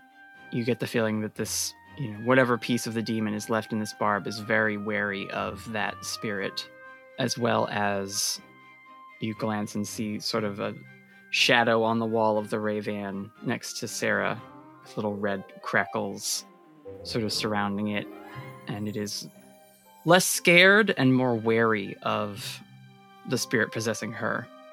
So you gather that this is a fight to be waged between non mortal beings, uh, or at least that's very effective when you pit those against each other. See, but I don't want to alarm Ray Ray, but there seem to be a few ghosts on this van with us. Please don't alert Ray Ray. He will not be happy to hear this, but they will help us defeat the demon. Hey, y'all, y'all want anything? Are we in a drive through, Ray Ray? We find ourselves in, in the drive-through of Roscoe's Tacos. I'm starving. I'm sorry. I gotta I gotta eat before we get into this. This is why we don't let Ray drive. Sarah, you're feeling ravenous. Oh no. There's just this extreme hunger starting to gnaw at your stomach. I'll get you a number three. The number three is very good, Sarah. Oh my gosh. I'll just take a cheese quesadilla. Do they have unsweet tea? Are we really in the drive through right now? You're really in the drive through. I want one of everything. Ross looks over at you, Ray Ray, from the passenger seat, and she says, Do they have coffee? It's, it's not very good, but yes. Y'all got coffee? We can give me coffee, sure. Uh, yeah, all right. Can I get one of them? How's their hot sauce? Uh, get their hottest and their their mild. The middle one sucks. You want to mix the two together. All right, give me like four packets of each. All right, yeah. In your coffee? If you ask that out loud, Seeb, Agent Spiegel, who's sitting in the back with you, quickly tries to shush you. Uh, no, no, no, no. Shh, don't, don't ask her about it. It's a whole thing. Okay. oh, okay. That's fine. It's all good. Sorry, pal, it's just a bit of a sensitive subject. Hey, and actually make that two quesadillas. All right, you can pull on up. Thank you. Is Roscoe's a chain or is that like a Gullacochica thing? It is now. I love it. yeah, you pass the food around to everyone in the back. Uh, you do see Ross empty all eight packets of the hot sauce into her coffee, swirl it around, and just sip at it as you drive. All right. No judgment here. I'm good with this. That checks out. I've got bigger fish to fry. Mac leans over to you again, Seeb, and he says, She, uh, hasn't been able to taste much ever since getting stuck with that sword. Spicy and bitter stuff's about the only thing that gets through these days. Mm. It'd be wild if we gave her a wild bite. No. We shouldn't. I know we shouldn't. That's a bad idea. Bad impulses. Smack it out of Ari's hand. Sarah tears into the number three combo meal. I wanted one of everything. as much food as it is, that hunger and that like pull towards the direction you're headed, Sarah, is uh it increases. oh boy. And you just hear sort of the low growl of the devil of Tate's Hell. Mm, I will not stand for a rival. This is my territory. Sarah, you okay? Perfect. You're making that face when you are having internal conversations with yourself and not sharing it with the rest of the class. I just have immediate heartburn from Roscoe's tacos. That checks out. Yeah. That happens to everybody, I think. Yeah. Yeah, that makes sense. And eventually you guys get to a not quite Everglade, but a, a swampy turnoff from the highway that goes off into some marshland. And Ross points into a, a thicker area of it and says, He's in there. Everybody ready? what is the the uh what is the plan? Do we have a plan? We don't have a plan. Do we ever have a plan? Uh, We'd never have a plan, but Seep's Seeb's not no. normally with us. Exactly. I'm I'm not here all the time. See, this is where I feel like if you took me along more often, maybe you'd have a plan more often. No, listen, I think if we focus on trapping the creature and let the heavy hitters take their swings, we could probably defeat this thing. Sarah, Sarah's already running. what could go wrong? Yeah, poor impulse control. Sarah's out the car and just already making her way through the marshland. I'm gonna trap Sarah in place. You can't stop me. Mac is like, fuck, did she run? I guess that's our distraction.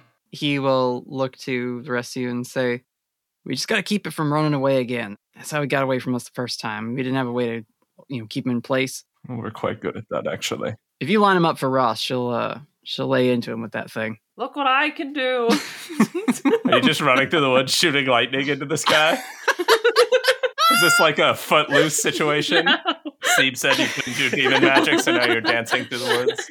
Just Sarah being like, Wee! The devil of Tate's hell. Face me!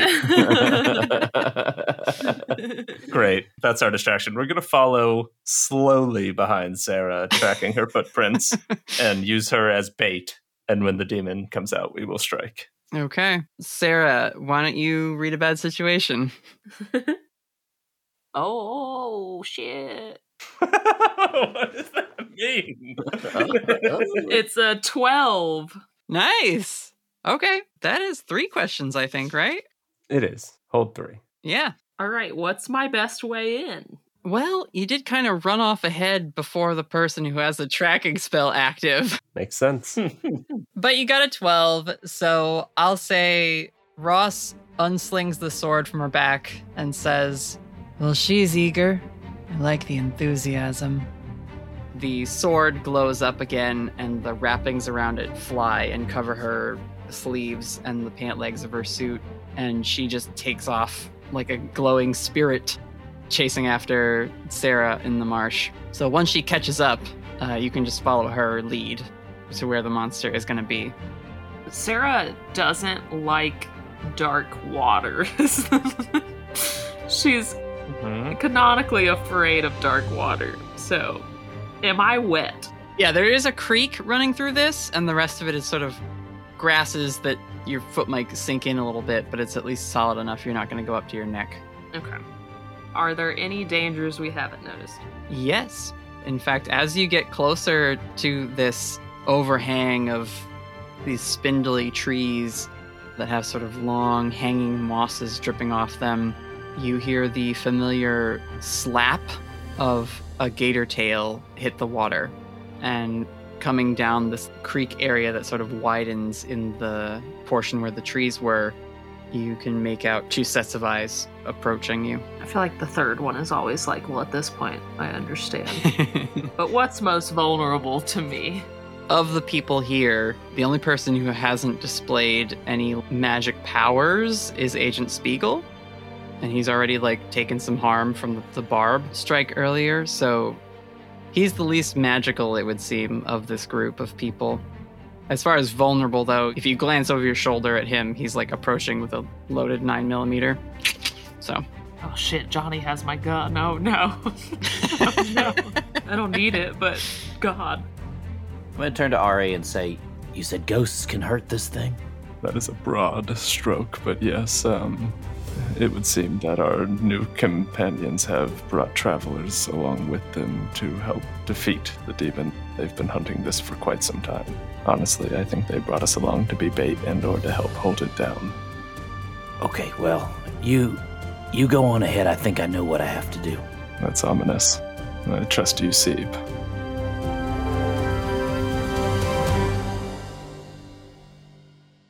Seeb, you would also just know, being who you are, that most demons are not susceptible to mundane weapons.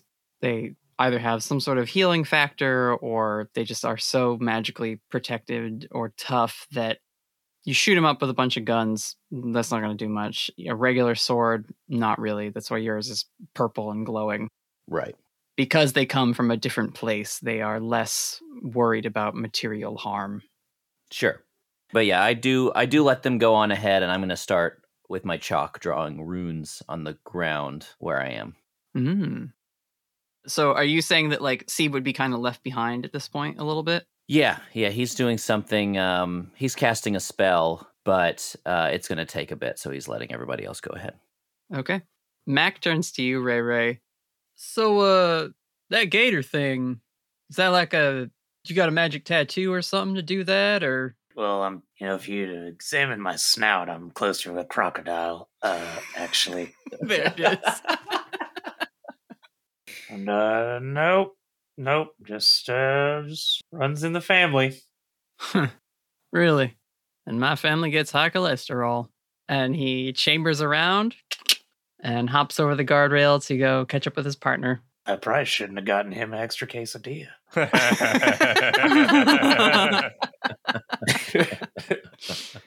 Amazing. I'll I'll be side by side with Ray Ray as we go into the woods. I'm going to be holding out that divine magical sword. Okay.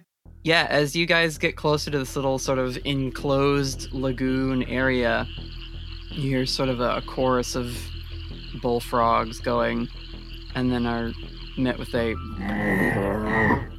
So, agents, you come bringing me more snacks.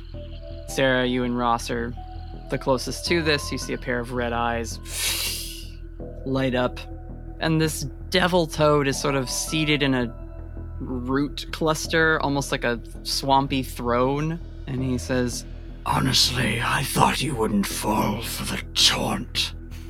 but I'm happy to welcome you into my kingdom.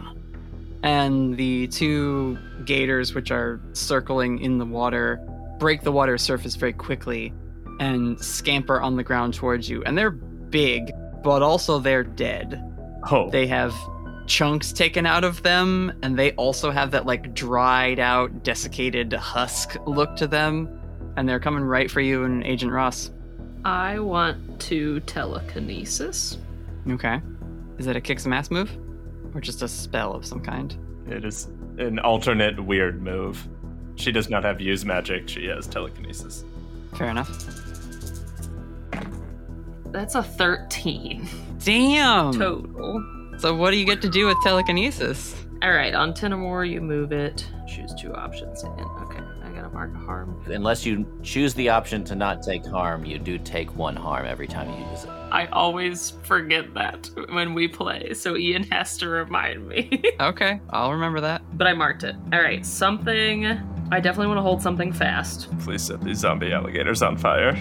I was thinking about it, but I think Ray Ray would be mad even if they're dead. Ray Ray's not having a good day regardless. All right, it has to be one target, right? Like I couldn't hold the demon frog fast, but then fling a gator, right? It has to be the same target. Probably not. That sounds like two things. Mhm. All right, You only have one hand. yeah. We said that, right? Sarah only has one arm. what? I only have one devil arm. what? Hold on, I'm more. None of this is real. oh yeah, we just passed over You're that. confusing me to the point where I'm like, do I listen to our show? Sarah has this massive Hellboy arms. we said that, right? Yeah. Can hardly notice it. You always wear a jacket. I've never seen that thing. you gotta be a true fan of Shrimp and Crits to watch this episode. These subtle things might get past you otherwise. We locked it behind a paywall. Only Patreon, only Patreon subscribers know about Sarah's Hellboy arm. All right. I am going to forget the gators. I'm going to hold the frog demon fast, and I'm going to keep it basically under control. Interesting. Okay. So you're fully circumventing these two gators which are coming after you. Yeah. All right, I like that. I'm very trusting here. Yeah. About to get eaten by undead alligators for sure. yep. It also narratively makes a lot of sense. The Devil of Tate's Hell is focused, and you extend this hand out, and the red lightning shoots from your fingertips and wraps and surrounds the Devil Toad. No! But one of these dead alligators is going to come up and bite you unless somebody does something. I would like to try to trap one of these alligators with magic. yeah, cool. I'm going to dig my hands into the gross mud beneath me and pulse this green magic into the mud to try to trap this undead gator. Let's see how it goes. That's five on the dice, plus two is a seven. So a glitch, but you will trap it. So it starts to sink into this mud, being trapped, and I'm going to say it has a problematic side effect. Hmm. Let's see. Oh no, I thought of something horrible. I always do. No, it's okay. This gator, as it's going to bite at Sarah, its back legs sort of sink into the earth, and then the reeds and the grasses whip up and lash onto its jaw to snap it closed before it can get purchase on her. And it just starts to be dragged beneath the mud, struggling and wriggling. The problematic side effect You've eliminated the obstacle in the path of the Devil of Tate's Hell. So, Sarah, you feel yourself just raise up into the air as the red lightning starts to swirl around your feet, and you are able to move very quickly and unhindered towards the Devil Toad as you feel that hunger reaching a, a peak. Ray Ray tackles Sarah out of the air. I mean, she's she seems like she's got it. Yeah, no, this is actually par for the course. I'm gonna just make a couple moves as Ross. That is okay. She was gonna attack the gator that was going after Sarah, but you've handled it, Ari, so she has a moment free, and rather than attack immediately, she's to use Enchant Weapon on her uh, massive sword, and you see it pulses even brighter and starts to hum with this ghostly energy. Ray Ray, you see as Ari is casting this spell that the second gator sort of circumvents the glowing spectral form of Agent Ross and seems to be coming after him to try and free its companion. All right. It's a audio medium. We can't see you stretching. well, now I'm actually trying to stretch. Crit crack. I'll step into the swamp and take my my righteous form. Your natural habitat. He who is swamp. My righteous form. This is a podcast set in the 90s, suddenly. Righteous! Totally tubular. And uh yeah, I will stop this gator. Okay. What move are you using? Uh, I'm just going to attack it with my claws. Alrighty. Um, so I do have unholy strength, so I roll kick some ass with weird. You got it. So does Ross. So do I. I told you it's weird for everything this game. I should probably get that move. So that is going to be a nine. My claws do three harm because I also have claws of the beast. Okay. This undead gator slithers through the grass and mud, and Ari, as you're focusing on the spell to keep the other one restrained, you see its leathery, desiccated mouth open up. A few teeth missing, but still enough there to do a lot of damage if it were to latch onto you. Wow. It tries to snap, but it's being pulled back by its tail as it closes its big jaws just inches from your face. Uh, and Ray Ray, as a much larger, more intelligent and agile gator person, well, more of a crocodile. Oh, hello, Ray Ray. Come on, Big Phillip. and you're able to claw at it. It will go to bite at your shoulder. Uh, you said your claws do three harm. Mm-hmm. That's on a mix, though, right? Because you got a nine. Doesn't it just do full harm altogether? It, it does do full harm, but I am going to say that Agent Spiegel is standing behind you and takes a shot at this thing to sort of stun it with one of his bullets. And he has both the power of heart and helping hand. So he just automatically gets a 10 when he helps out, and you get plus two on your roll, bringing you up to a 11. So you can do one of the bonus options that Kick Some Ass has. Nice. You may want to fight monsters with him from now on, Ray Ray. He seems way better at this than us. He's a way better friend than y'all are. Yeah.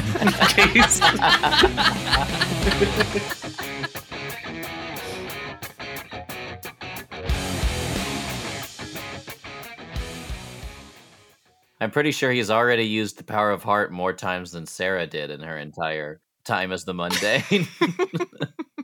Hey, man. I will take plus one forward. Actually, I will give him plus one forward. I'm going to return the favor. New buddies! See, guys, that's how it goes. Oh my gosh. All right, yeah. So then it is just the three harm. The gator will wrestle against you, basically. Uh, like say that the tail uh, slapping against you would do some harm, but doesn't Ray Ray have some defensive abilities as well? I have plus one armor when I'm in this form, which is a homebrew thing, but I also can heal if I choose to do so. Fair enough. Yeah. So we'll say that him helping you out is enough to like he shoots it in the jaw, which snaps it shut again before it can bite you. Its tail would normally do two, so you'll take one. Okay. I'll take the one. Should we check in with Seeb yet, or is he still in the midst of his spell? I think we can check in with Seeb. Okay. So I'm I'm basically attempting to summon a monster into this world. Interesting. So I've been drawing runes in a circular pattern in the ground with my chalk. Uh-huh. Uh, they're leaving these purple glowing markings. Yeah, up on like the asphalt where the car is parked. Yes, yeah. I will roll if that's okay. Can I can I roll it? Yeah, if it's a magic roll. Yeah, use magic, which is plus weird. magic plus tough. oh, ooh, I got a dang. That's not good. So four plus one, but plus three is seven. Mm. So okay, so I just get to choose a glitch. That's fun. Mm-hmm. I'm going to actually take one harm, ignore armor. And what creature are you summoning? Are you just trying to summon anything to help? No, I'm summoning something very specific. Okay. Between the runes on the pavement, there is a swirling motion of magic, and it opens up, and we see we see a very quaint farm setting. Nothing in it betrays that it would be modern times. It's a very old, rustic-looking farm. Think uh, Courage the Cowardly Dog, but in a swamp. Then Seeb says, Come, Major. It's time. We have another shot at doing this right. Oh. and you hear a dog barking and a, and a the ghost of a large mastiff looking pit bull dog comes bounding out into the parking lot from the portal Mm-hmm. Ghost dog. ghost dog Yeah. Did you just say it looked like Courage the Cowardly Dog and then summon a purple dog from the middle of nowhere? the dog yeah let me be clear the dog does not look like courage But is it purple? but it is glowing purple we can't control what the fan artists do with our creations. and it does say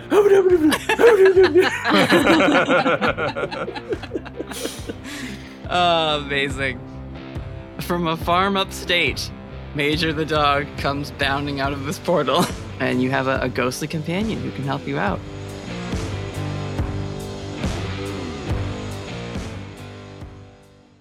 All right, I think uh, just to keep on the ghost theme, we'll cut back to Agent Ross. I'm gonna let her kick some ass. Oh no. That's still an eight. She sees you concentrating Ari on the spell to keep that one gator fully restrained. And as far as she knows, Sarah has full control over this other devil uh, that she's there to kill. So, to free up her allies, she's going to just take this glowing enchanted sword of hers and plunge it into the gator that you've had wrapped up in the grasses and marsh mud. So, she does five harm Oh my god. splits the gator in half. It's half with the mouth is still struggling and moving. She cuts this thing just with a whoosh, and mud and swamp grass goes flying. And she will call to you, Hold it steady.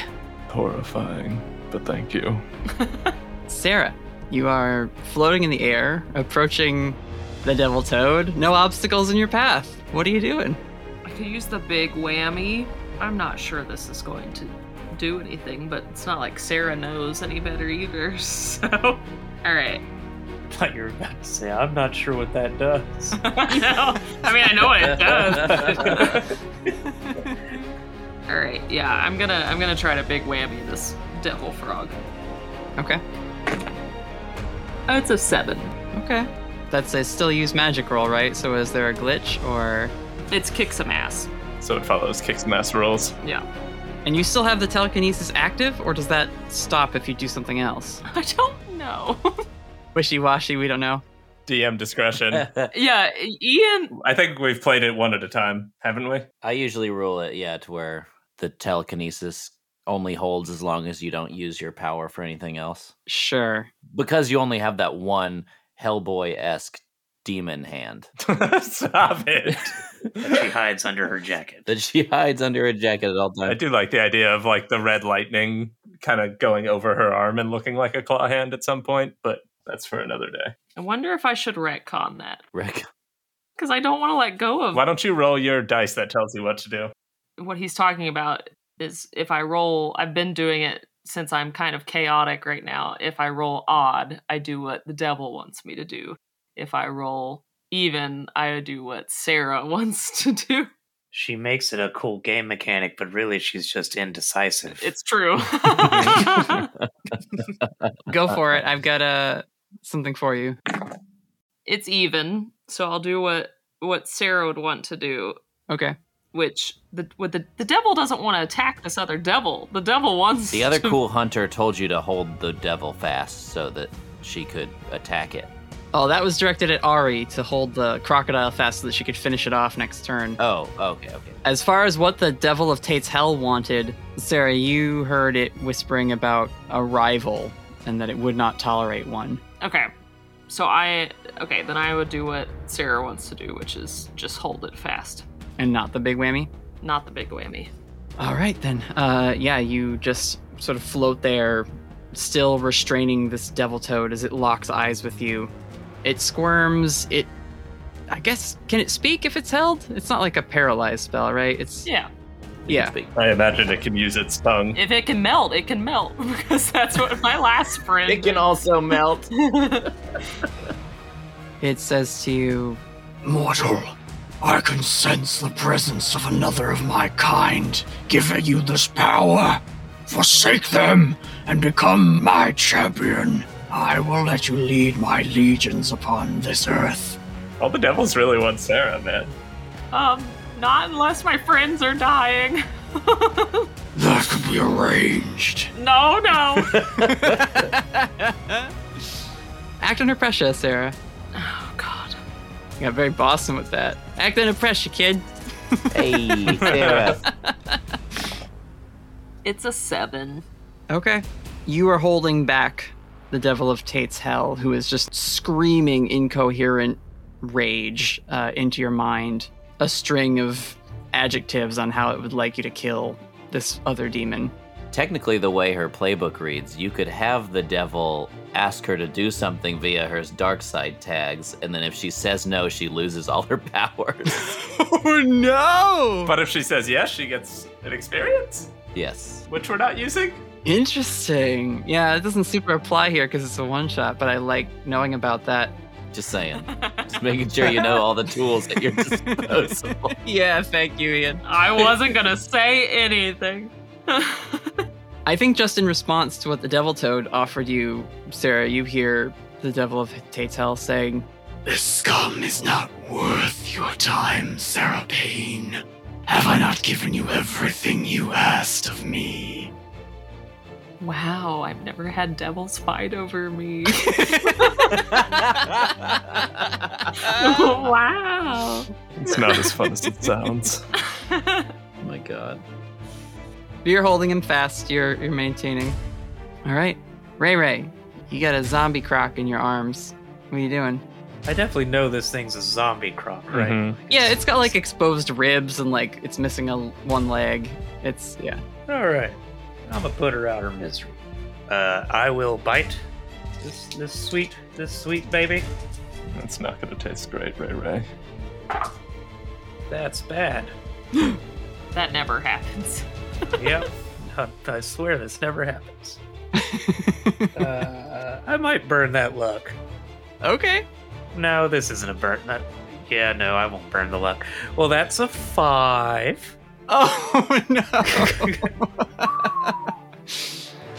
Not only that, but a piece of my dice chipped off. oh no. Oh no. That was just all around a bad roll. I'm gonna roll for Mac. He has plus one forward He does. because he's my new best friend. Okay. He got a 9 on the die, plus 1 is 10. His cool bumps him up to 12, which is what I was hoping would happen, because he can just say, I get a 10 through Power of Heart, but if he actually rolls and gets a 12, he has help out marked as advanced. So if he helps you on this ray, you also get a 12 with your roll. Whoa. Best friends forever. I don't want to hang out with any of you anymore. It's so funny because he's built normally to help out Hillary, but I love this bromance that's forming. Ryan leaves Shrimp and Crits and joins the storyteller squad. Just joins Agent Ross and Spiegel on their, their mission. all they do is hurt me.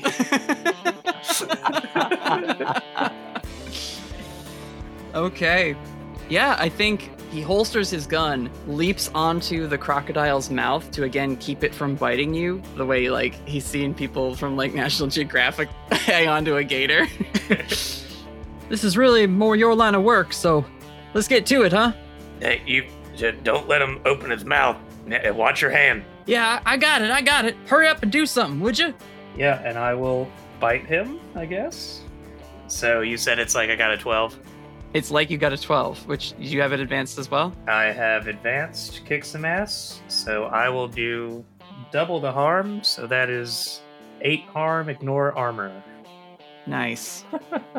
Agent Spiegel is holding this crocodile down on its head, and similar to Agent Ross, who just cut the other one in half, you chomp down on the middle of this thing with your gator jaw.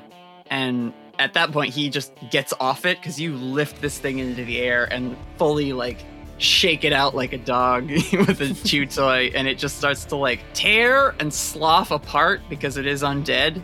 And you shake this thing's body apart uh, just leaving the like bits of the spine in your mouth by the time you're done with it.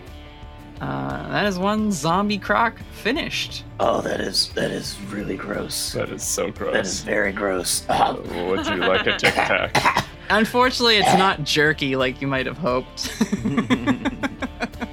wow.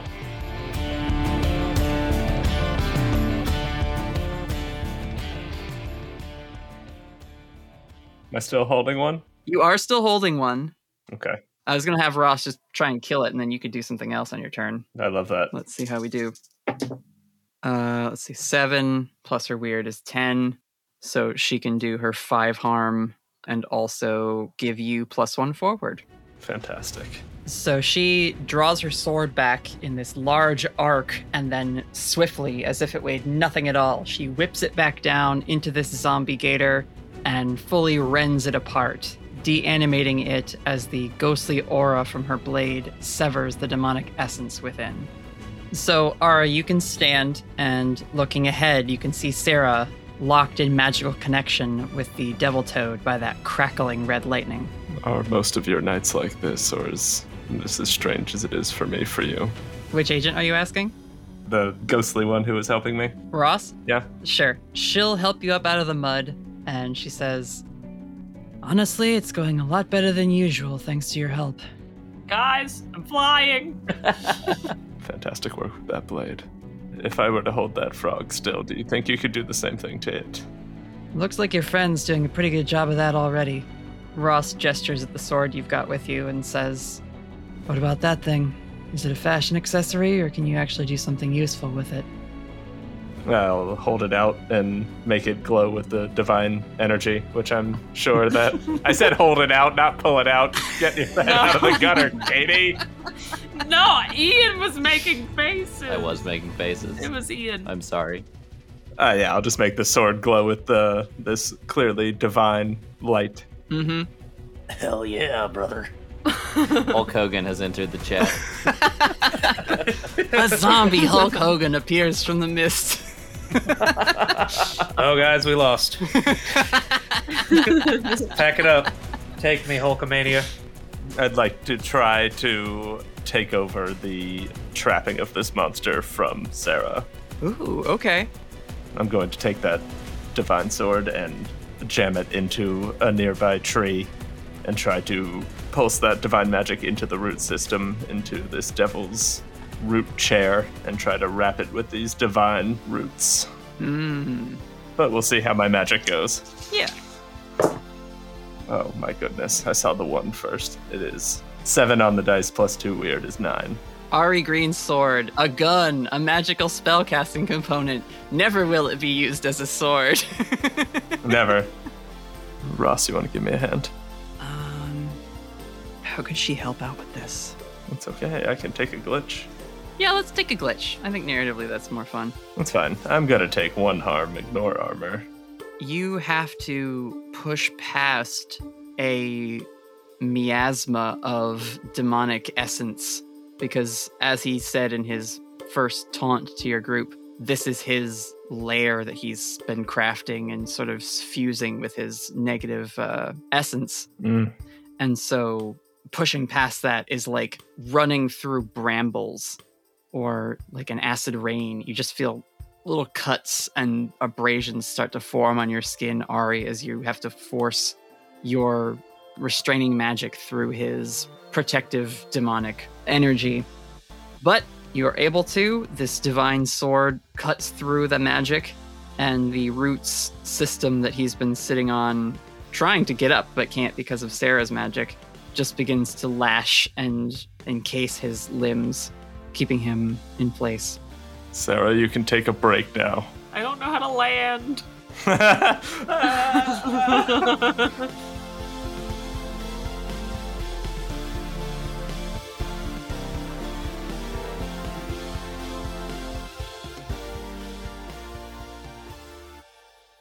Sarah, why don't you roll again to see if you or the devil do something in this moment? It's a nine. So it is the devil. Okay. Or you you call out to Sarah saying, "You can come down," but she does not. As her eyes flare with this red lightning. And Katie, I'm gonna put a line in the chat. Can I get you saying that, and I will also say it after that, so we can double up on the recording. Oh, good. Oh man. Spooky. Get real dramatic with it. Don't laugh at all, Katie. I'm gonna try so hard not to laugh. You got this. I can't wait. Don't look at me. Don't look-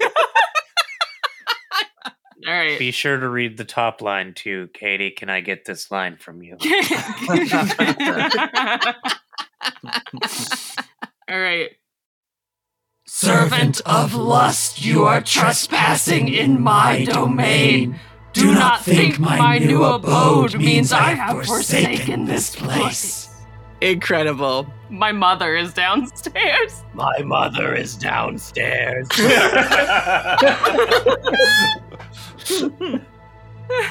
my mother and my child.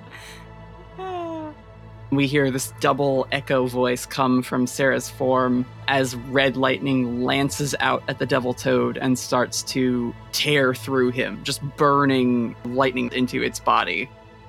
Oh, Ray Ray, do you think we should stop her? This does not seem normal. or should we just let this happen? Seeb, you and Major arrived just in time to see this very demonic moment happen.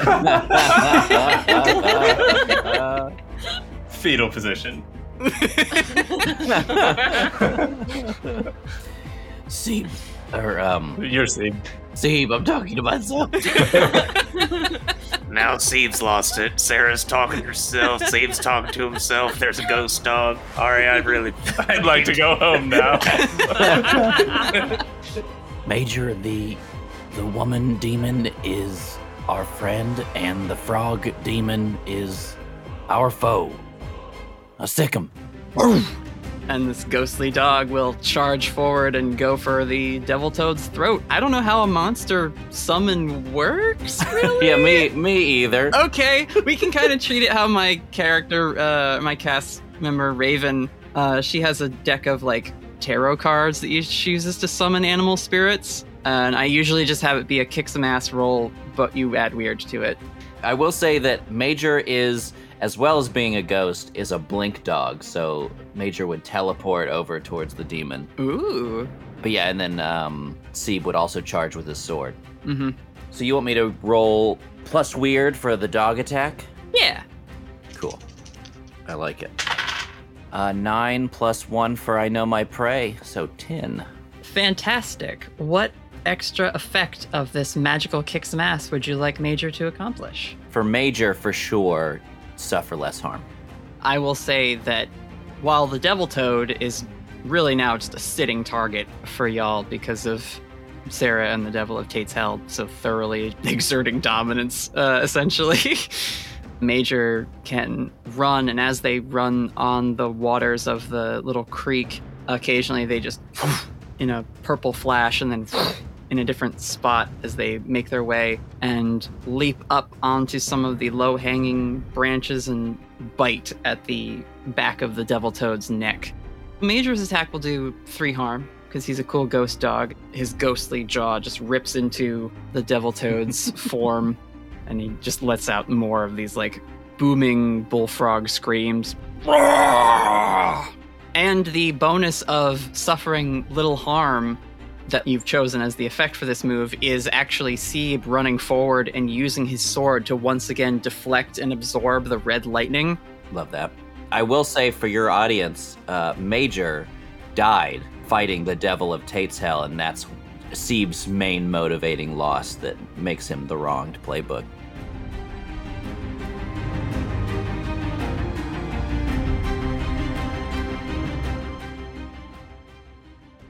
Sarah is now just letting out these bolts as the devil of Tate's Hell really ramps up their rage and like like they are insulted at this devil toad thinking that he could come in here and take up territory just because the devil of Tate's Hell is now like residing within a host.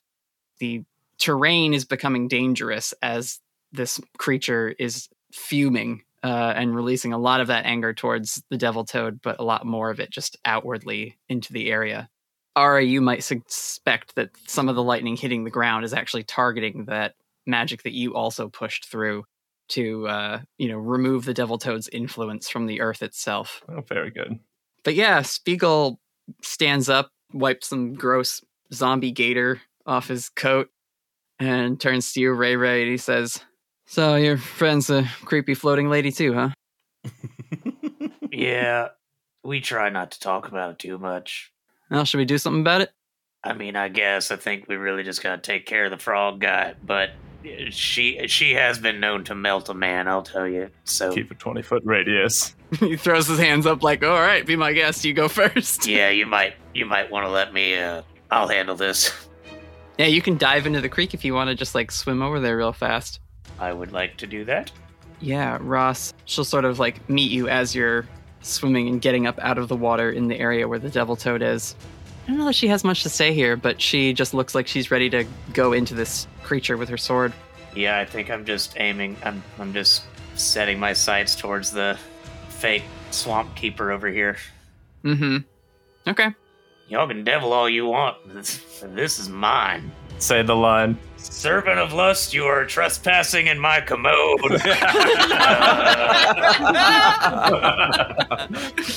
or uh, I don't know what whatever cool shit Sarah just said. Trespassing in my commode instead of this abode is so good. Go ahead and kick some ass if you're just gonna try and tear into him. That's a 10. nice. I want to inflict terrible harm. Okay. So I'm using my claws, so that will be four harm. My claws are not ignore armor. My bite is what is ignore armor. Gotcha. Yeah, he's a devil toad, so probably got at least one armor. That tracks. Uh, so Ross will join you in this attack. As you reach up, Ray Ray, you claw at this big devil toad's froggy underbelly. It's not white, but you tear through it. Ross glides past you, not even holding the sword, just sort of directing it as if she's doing one of those um the wand dance performers, you know what I mean? Where they have the wand on a string and they make it float around themselves. She just directs her sword and lops off one of the devil toad's arms, which then sort of limply splats against the roots as Ari's magic is holding it in place. I take out Stella, which is my magical big knife, and I, I twirl it around. Yeah. Roll manipulate someone. Roll plus charm. Oh my god, that's actually fantastic. That's uh, box cars minus one, so that's an 11. So cool. I love it. Yeah, you just pull out this knife and start doing a bunch of knife tricks. God, Ross looks like, you know, this like horrible sunken cheeked banshee at this point as her like ghostly powers are going. And she just, she just looks at you, she's like, that's rad as fuck. but there's all this red lightning going around, and because uh, neither of you were able to choose take no harm, you are both hit and blasted into the ground or some of these other trees by more bolts that are now just bursting out of Sarah in pulses. Sorry, guys. How high up is she? Maybe 10, 12 feet. I'm gonna try to. I want to like jump off of something and grab her leg. Okay, we can resolve that in a second. How much does the lightning? It's it would be big whammy, right? Haha. Or like burn it all from the hex. Yeah. I think it's two harm. So Ross and Ray take two I will go ahead and try to heal that, if that's cool. with your vitality. Yeah, with unquenchable vitality. Fingers crossed. Hmm. That is a nine. So I also have resilience, so I actually heal one more. Okay. I hate it. Ian and I both just shake our heads. I fucking hate it. I'm sorry. I'm good at looking at a book and making a character. oh yes all right this is fun so ray you get hit with this red lightning and it like makes this like searing burn in your arm but your magical nature just it quickly heals over you see ross though it looked like she got really blasted you see actually the sword in front of her just smoking where the lightning sort of crackled as it disperses off of it she has a move from the exile playbook called warrior and so she takes one less harm if she's using an old fashioned sword. And she has the immortal move, so she'll just negate that harm entirely without having any armor on. Hmm. But yeah, she kind of like peeks back. She's like, You okay? I hold up like a like rub a burn, and it just slowly disappears from over my eye, just like, mm, yeah, I'm I'm good. You know, I feel like I have a lot of chemistry with both of these hunters. yeah, it's fun. It's like I have real friends. Spiegel will run up with you, Ari. Is that normal? And he points up at Sarah. About 50%, yeah. I'm gonna see if I can do something about it. I'm gonna leave my sword in the tree and run and try to jump and grab Sarah's leg and either stay floating with her or bring her down to earth. Yeah, act under pressure. No, I have to ask this question, as I have a move that lets me roll weird for act under pressure. Is this because a monster phenomenon or mystical effect? Absolutely, yeah. Uh, yeah, I would say so. Okay. This whole place is thrumming with demonic energy and ghosts and. yeah. Oh, thank goodness. That's 11 on the dice, plus 2 is a 13. So you're trying to like tackle Sarah and get her down onto the ground? I am trying to hold on to her so I can use another move on her. I don't know if we're still floating together or pulling her down, but either way. I, yeah, I think probably the Devil of Tate's Hell would be able to support your weight as well as hers. It's a little stronger than me. I agree. I'm going to try to use the Force of Will move and try to dispel her power a little bit. I know I can't take a devil out of her, but she's high powered, extra powered right now. I'd like to tone it down a little bit. Sure. Sarah, I apologize. I'm not trying to clip your wings or anything here, but you are doing more harm than good. And I'm going to try to drain some of this magic out of her. Let's see, that's not going to be a good look. Oof, six on the dice plus two is an eight. So on a seven to nine, I take one harm as the strain of dismissing the magic unravels me. Mm. Of course. In the air, as you, you know, apologize to Sarah I'm sorry. and begin to sort of apply this green magic of yours to dispel this effect going on with her. All right, Katie, uh, you and me again. Oh god. Nice. Hee hee hee, Walker of the Wilds. hee hee. All right. Walker of the Wilds, this is twice now you have interfered. Do you have a death wish? Ari, your magic takes hold, and you force the influence of the Devil of Tate's Hell to lessen on your friend. And in fact, you see now as the second attempt to purge demonic influence racks Sarah's body, that dark vein of ichor is also burned away in green as the Devil Toad is literally getting too weak to be able to maintain any sort of undead necromancy magic, which is what that was attempting to do. But you will be blasted away as a final fuck you from the Devil of Tate's Hell, and you will go splashing down into the lagoon beneath. I just washed this suit. Sarah, you your powers start to falter and you begin to slowly descend into the water as well. There's still a devil toad. He's in rough shape. He's missing an arm, but he's still facing down against Ray Ray, Major, and Agent Ross. I think Seb would have cast a glance towards Sarah, considering whether he needed to do something, but as he sees Ari ah!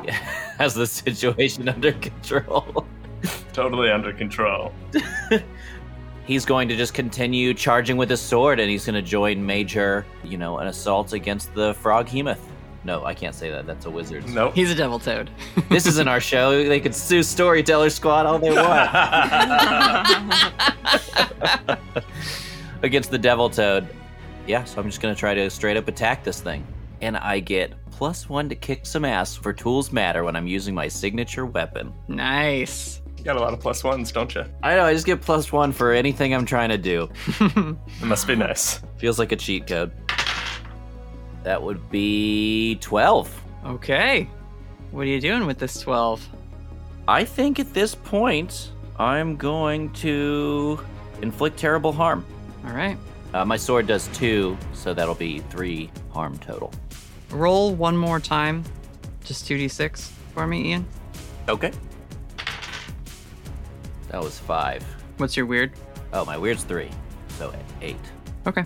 You charge at the Devil Toad, the demon that is present physically in this space, and go to carve through him uh, with the sword. And you do put a solid gash into his chest uh, as he's clutching the like stump remained of his one arm that Ross cut off.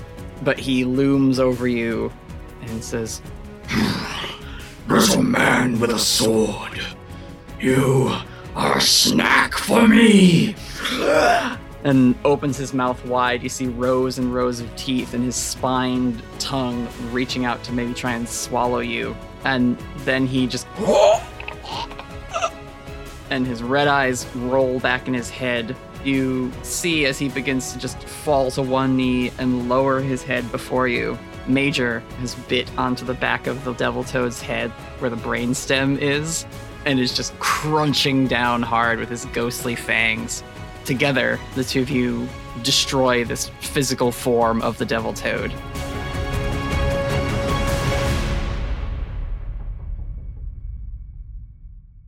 Which does melt, uh, ironically, having been surrounded by Sarah's lightning for so long.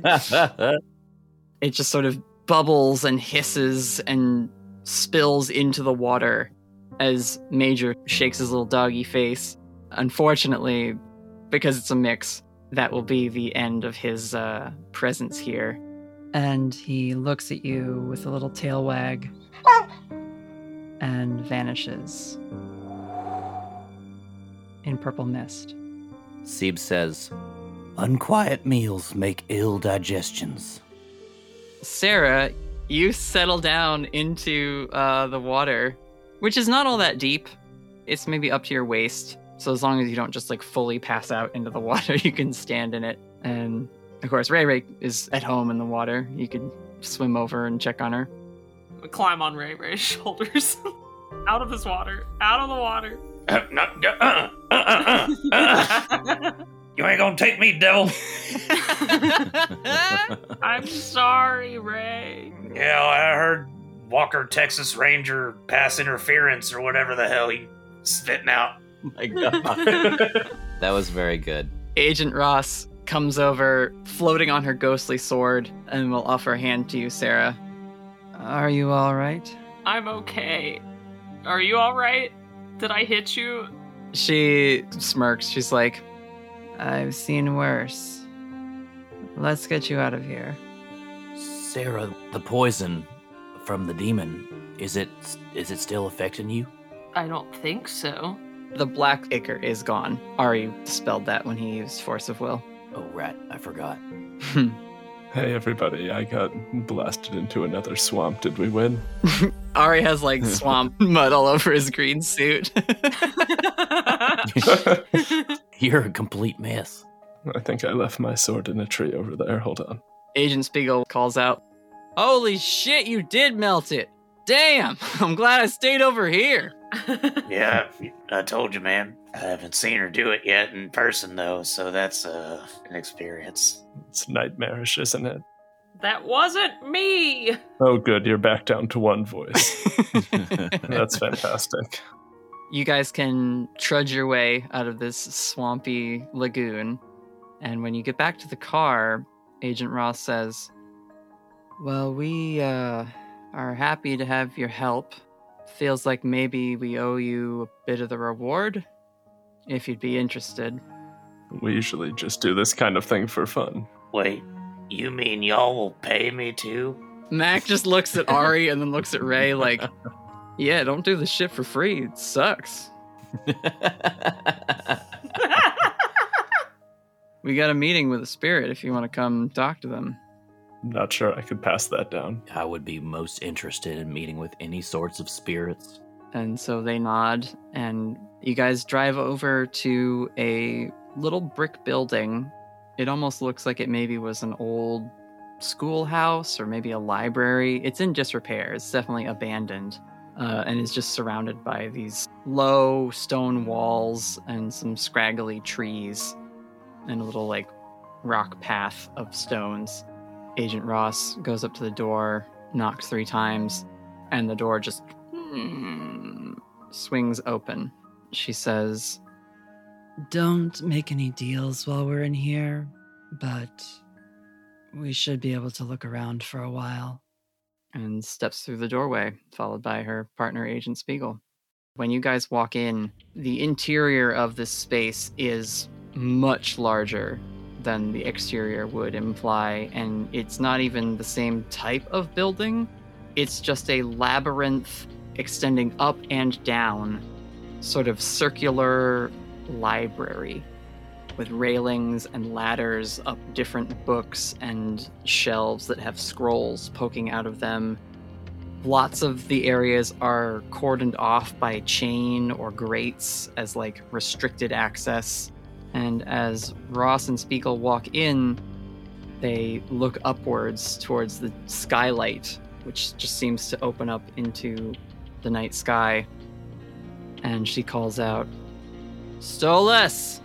You hear like a brief flutter of paper, and then a creature with long wings but bird talons coming out at the like bend in the wing, and sort of a furry body with bird legs but on like wolf haunches, and uh, a long furred maned neck with an owl's face and curving antlers crawls down the wall of this strange library space and perches on a railing in front of you all. It's maybe eight feet tall, and it just folds its wings in a very like pensive manner and says, Agents Ross and Spiegel, the demon hunters. You've brought new guests to my doorstep. But what of your mission? Hillary turns back to you, Ari, and says, Do you still have that barb? Well, produce it from my jacket pocket and hand it to the bird creature. This spirit takes it and analyzes it, its little beak pecking and sniffing at it. Yes. Excellent. My master will be pleased to know that you've eliminated a threat to his holdings. And it just tosses the barb behind its back and it sort of dink, dink, dink falls down into the endless corridors of library beneath. Your boss wouldn't happen to be a grand vampire or Robin Goodfellow, would they? Just to be clear. I work for the Prince of Greed. Okay, we don't have beef with them. Hey, is that is that Mothman? That's not Mothman. Agent Ross speaks up almost impatiently and she says, What about our deal, Stolas? You promised full access to your records. and it reaches into the folds of its feathers and pulls out this hourglass and sets it on the railing and says, As agreed, Agent Ross, you have the run of the place until this runs out. and just taps the glass as the sand starts to fall. Ross quickly turns to Ari and Seb and says, So, I'm looking for runes that will actually kill a demon. Not dispel it like we did tonight, but actually kill it. So, when it's destroyed, it can't just escape to another plane. You both seem to know what you're doing when it comes to runes, so I could really use your help. Yeah, yeah, yeah, yes, yes, absolutely. My, my God, yes. So you can all roll just like a sharp check, basically, to see how the search goes. Am I supposed to roll? Because I don't feel like I'm supposed to roll. You don't have to roll. Okay. For Ray Ray and Sarah, I have something else in mind, so we'll we'll see how that goes. Okay. Cool. How'd we do? I've got an 11. Nice. I got a seven. Okay. Well, an eight because I get plus one on going when knowingly investigating, pursuing, or fighting the breed of monster that caused your loss. Nice, nice, nice. Hillary manages a seven as well. So she and Seb are looking around, but Ari, you practice runes all the time, and you recall the runes that Ross was drawing in when she did the location spell. And there's a book that catches your eye as not those runes, but another language of runes that you don't recognize right away. And when you pull it down, if you would like, you could use magic to try and understand the text here. I'd love to. Wow, that is 11 on the dice plus two. It's a 13. Okay. All my good rolls come for clerical duties. I love it. Ari, you trace your hand over the cover of this book in this rune language you don't recognize. Always Ignis. Ignis, your will o wisp companion, swirls around and illuminates the words for you. And with the light of Ignis, the runes begin to glow, not in a way that they're activating, but in a way that, like, Ignis is helping to reveal the actual meaning of this book. And you see it says, The Lesser Key of Beelzebub. Now, for people who are familiar with demonology mythos, The Lesser Key of Solomon is a book about how King Solomon basically made a bunch of demons do a bunch of work for him through magic and spells and that sort of thing. And Ari, as you flip through this book, you see on the first page it outlines In these pages, I will recount my successful corruption of King Solomon and various celestial mysteries I have discovered through eons of experimenting. If you look at a few pages, it's clear this is an account that Beelzebub wrote explaining how he tricked Solomon into thinking he had the upper hand to ultimately send enough demons his way that he would slip up and fall and fail as a hero. When you point this out to Ross, she just starts to also scan over. Her eyes glow, her face gets that ghostly look on them a little bit as she runs her fingers across it. And you find a section talking about the language of celestial creation and how this is interwoven into beings of a higher plane and how all things of the lower planes are just beings from above who fell or were banished. And so there are descriptions of different runes written that will allow anyone to unravel the making of spirits that match celestial or demonic creations. Mostly it goes over things that Beelzebub told Solomon, saying, like, you must know their name, you must bind them with a magic signet, you must then tell them what to do. But Beelzebub just explains that these are all half truths of yes, you must know their name, but you cannot actually know their name. You need the identification rune, and it has a little diagram of it. And yes, you can bind them with iron, but that only binds this physical form of theirs. To actually bind them to a location, you need this rune, and there's that laid out. And then the rune of destruction, and Beelzebub goes on and on about how he's so proud that he figured this out, the secret unraveling rune. And there's a little design there as well. Ross is just furiously taking notes on this and looks to you, Ari, and says, This is it. This is exactly what I need. I should be able to infuse my sword with these. That's fantastic. If Seb asks you, we didn't find anything. I wish you very good luck with your endeavors. Roll manipulate someone. what the fuck, bro? Uh, yeah, that is a what the fuck, bro. I rolled snake eyes. okay. Wow. Seb hears me. Uh huh. Yeah, I think he does.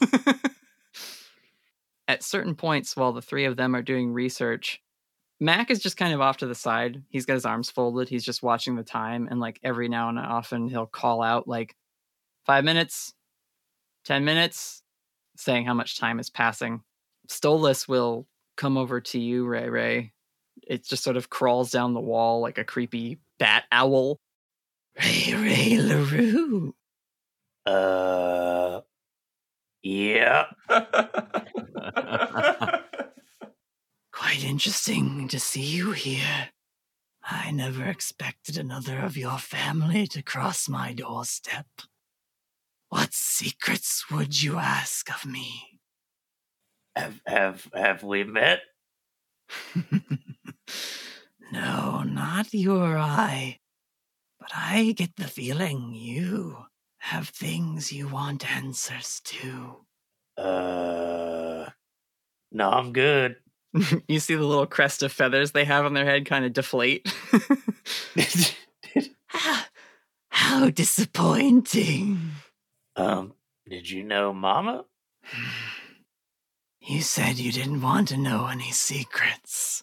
and they disappear behind a bookshelf and vanish.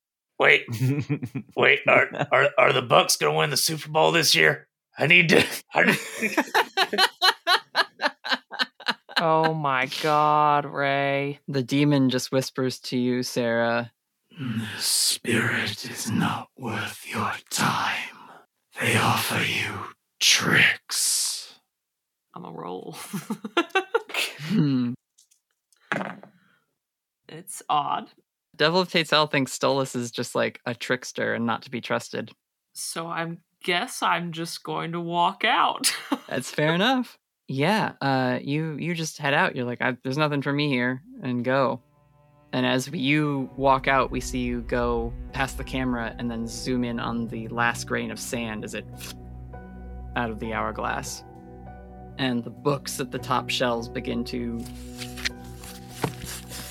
tumble and make this sort of rain of books falling as the library begins to close and shrink and retreat. And Ross is like furiously writing down the runes, trying to get as close an accurate copy as she can. And Stolas just appears from behind a bookshelf and snatches the book of Beelzebub away and says, Time's up, I'm afraid. and Ross just scowls at him and says, That's fine. I've got everything I came for.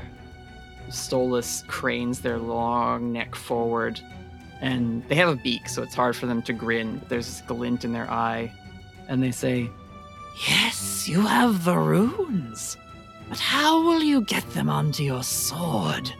You are not a giant. You cannot forge that blade anew.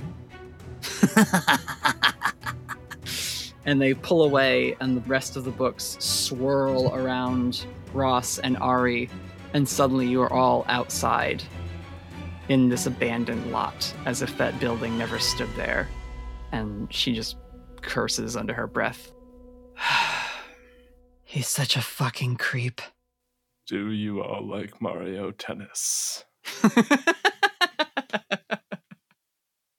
Thank you, but I have to find a giant now. I I think we know like a couple. That'd really help us out, man. If you know a giant, we'd love an introduction. I mean, I don't know. I talked to you. the big. You are your friends. You know the big, the big blue people. Uh, you know what? This is soft canon anyway. I'm gonna open a passage. Okay. Mm, if you'll just step right through here, it'll take you to a world full of giants and what have you. If you see a jackalope, don't look it in the eye. Pleasure meeting you all. she looks at the portal, looks at you, and says, Thank you, Agent Green. Good luck with your friend. Hey, so y'all, y'all got like a business card or like you on Facebook or Agent Spiegel will take a card out of his pocket and just jot a number down on the back of it and hand it to you, Ray. Give us a call if you ever in need of a change in career. I'll see you around, Croc Man. And just sort of pats your shoulder. And we'll go to join Ross as she heads towards the, the gate Ari opened. You'll want to look for a beanstalk. He's not kidding. And as they step in to the portal, they turn around, and Sarah Hillary Ross looks at you and says, I know how much it sucks not feeling like you're in charge of your own destiny. Don't give up on yourself. and the portal to the wild disappears. You guys are left in this empty field, uh, having had a brief audience with Stolas, the Keeper of Secrets. Was she talking to me or you? Or was she telling me I need to get my retreat back? Because I think Peg's doing a really good job. I don't really miss being in charge of everything. It's I got a pretty good thing going on right now. right, she she was talking to me. Sarah, I today I saw some of the good you can do with with the power that you have. But you got to know that you can't keep losing control like that. What you got inside you is one of the biggest dangers that I've ever faced. I don't want this. This is getting dangerously close to canon. I suppose we should all go back home and Play Mario Tennis. play Mario Tennis and perhaps let Rooster and Barb out of the oubliette. It's been some time. They might have suffocated to death by now. I, I don't know if Barb can be out of water for too long. There's air holes. Yeah, you guys can return to the Ray van, now two passengers lighter, and return to the wildlife retreat. Elsewhere, we see a portal to the wild open up, with agents Ross and Spiegel stepping out. We see a tall, blue skinned young woman in a dark suit bidding them farewell. I'm sorry I couldn't be more help, agents. Let me know if somehow you acquire the tools I would need. You know how to contact me now. The portal closes once more. Ross turns and says to Spiegel, We're fucked. Where the hell are we gonna dig up a giant blacksmithing kit? Spiegel shrugs and just says, Eh, we'll figure it out. This ain't quite back to square one. Could always pop back over to Scotland and see if. Bring, bring, bring! His phone starts to ring. It's an unknown number. He answers the call and puts it on speaker so Ross can listen in. Hello? My employer liked what you did for Stolas. We would love to assist you on your quest to reforge Miss Ross's sword. But another job awaits you. What do you know about Balor and the Fomorians? And that is where we'll end our session.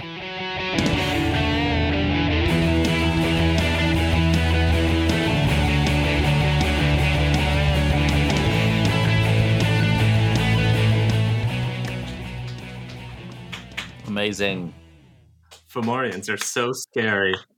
Hey, it's me again. Uh, can I get three more number threes and uh, two quesadillas? it's been Wow. Good work, everybody. good stuff. Yeah, that was a good time. Fantastic. Very fun. That was very fun. You guys absolutely hamstrung my big bed with all your trapping magic. We fight each other and we trap monsters. yep. Someone should take power of heart. We used to have it. Sarah used to have it. Still didn't use it very much, but we had it. hey man, maybe my next level up. Thank you to my lovely guests from Shrimp and Crits. Do you guys want to plug your show and tell people where they can find you if they want to see more from the Hunters of Gullacochica? We are Shrimp and Crits. That's with a C. Uh, you can find us on Twitter and Instagram at Shrimp and Crits. And uh, yeah, we do bi weekly on Mondays. Every other week, you can catch a new episode. That's us, right? Am I missing anything, y'all? Thank you for having us. Thank you, Natalie. Yeah. Thank you. Yeah, this is a lot of fun. Thanks for being part of my little crossover idea. Absolutely. Super cool. Very fun. It was very fun. It was incredible. Thank you for listening, everyone. We'll see you next time, adventurers. Bye bye now. Bye bye now. Bye bye now.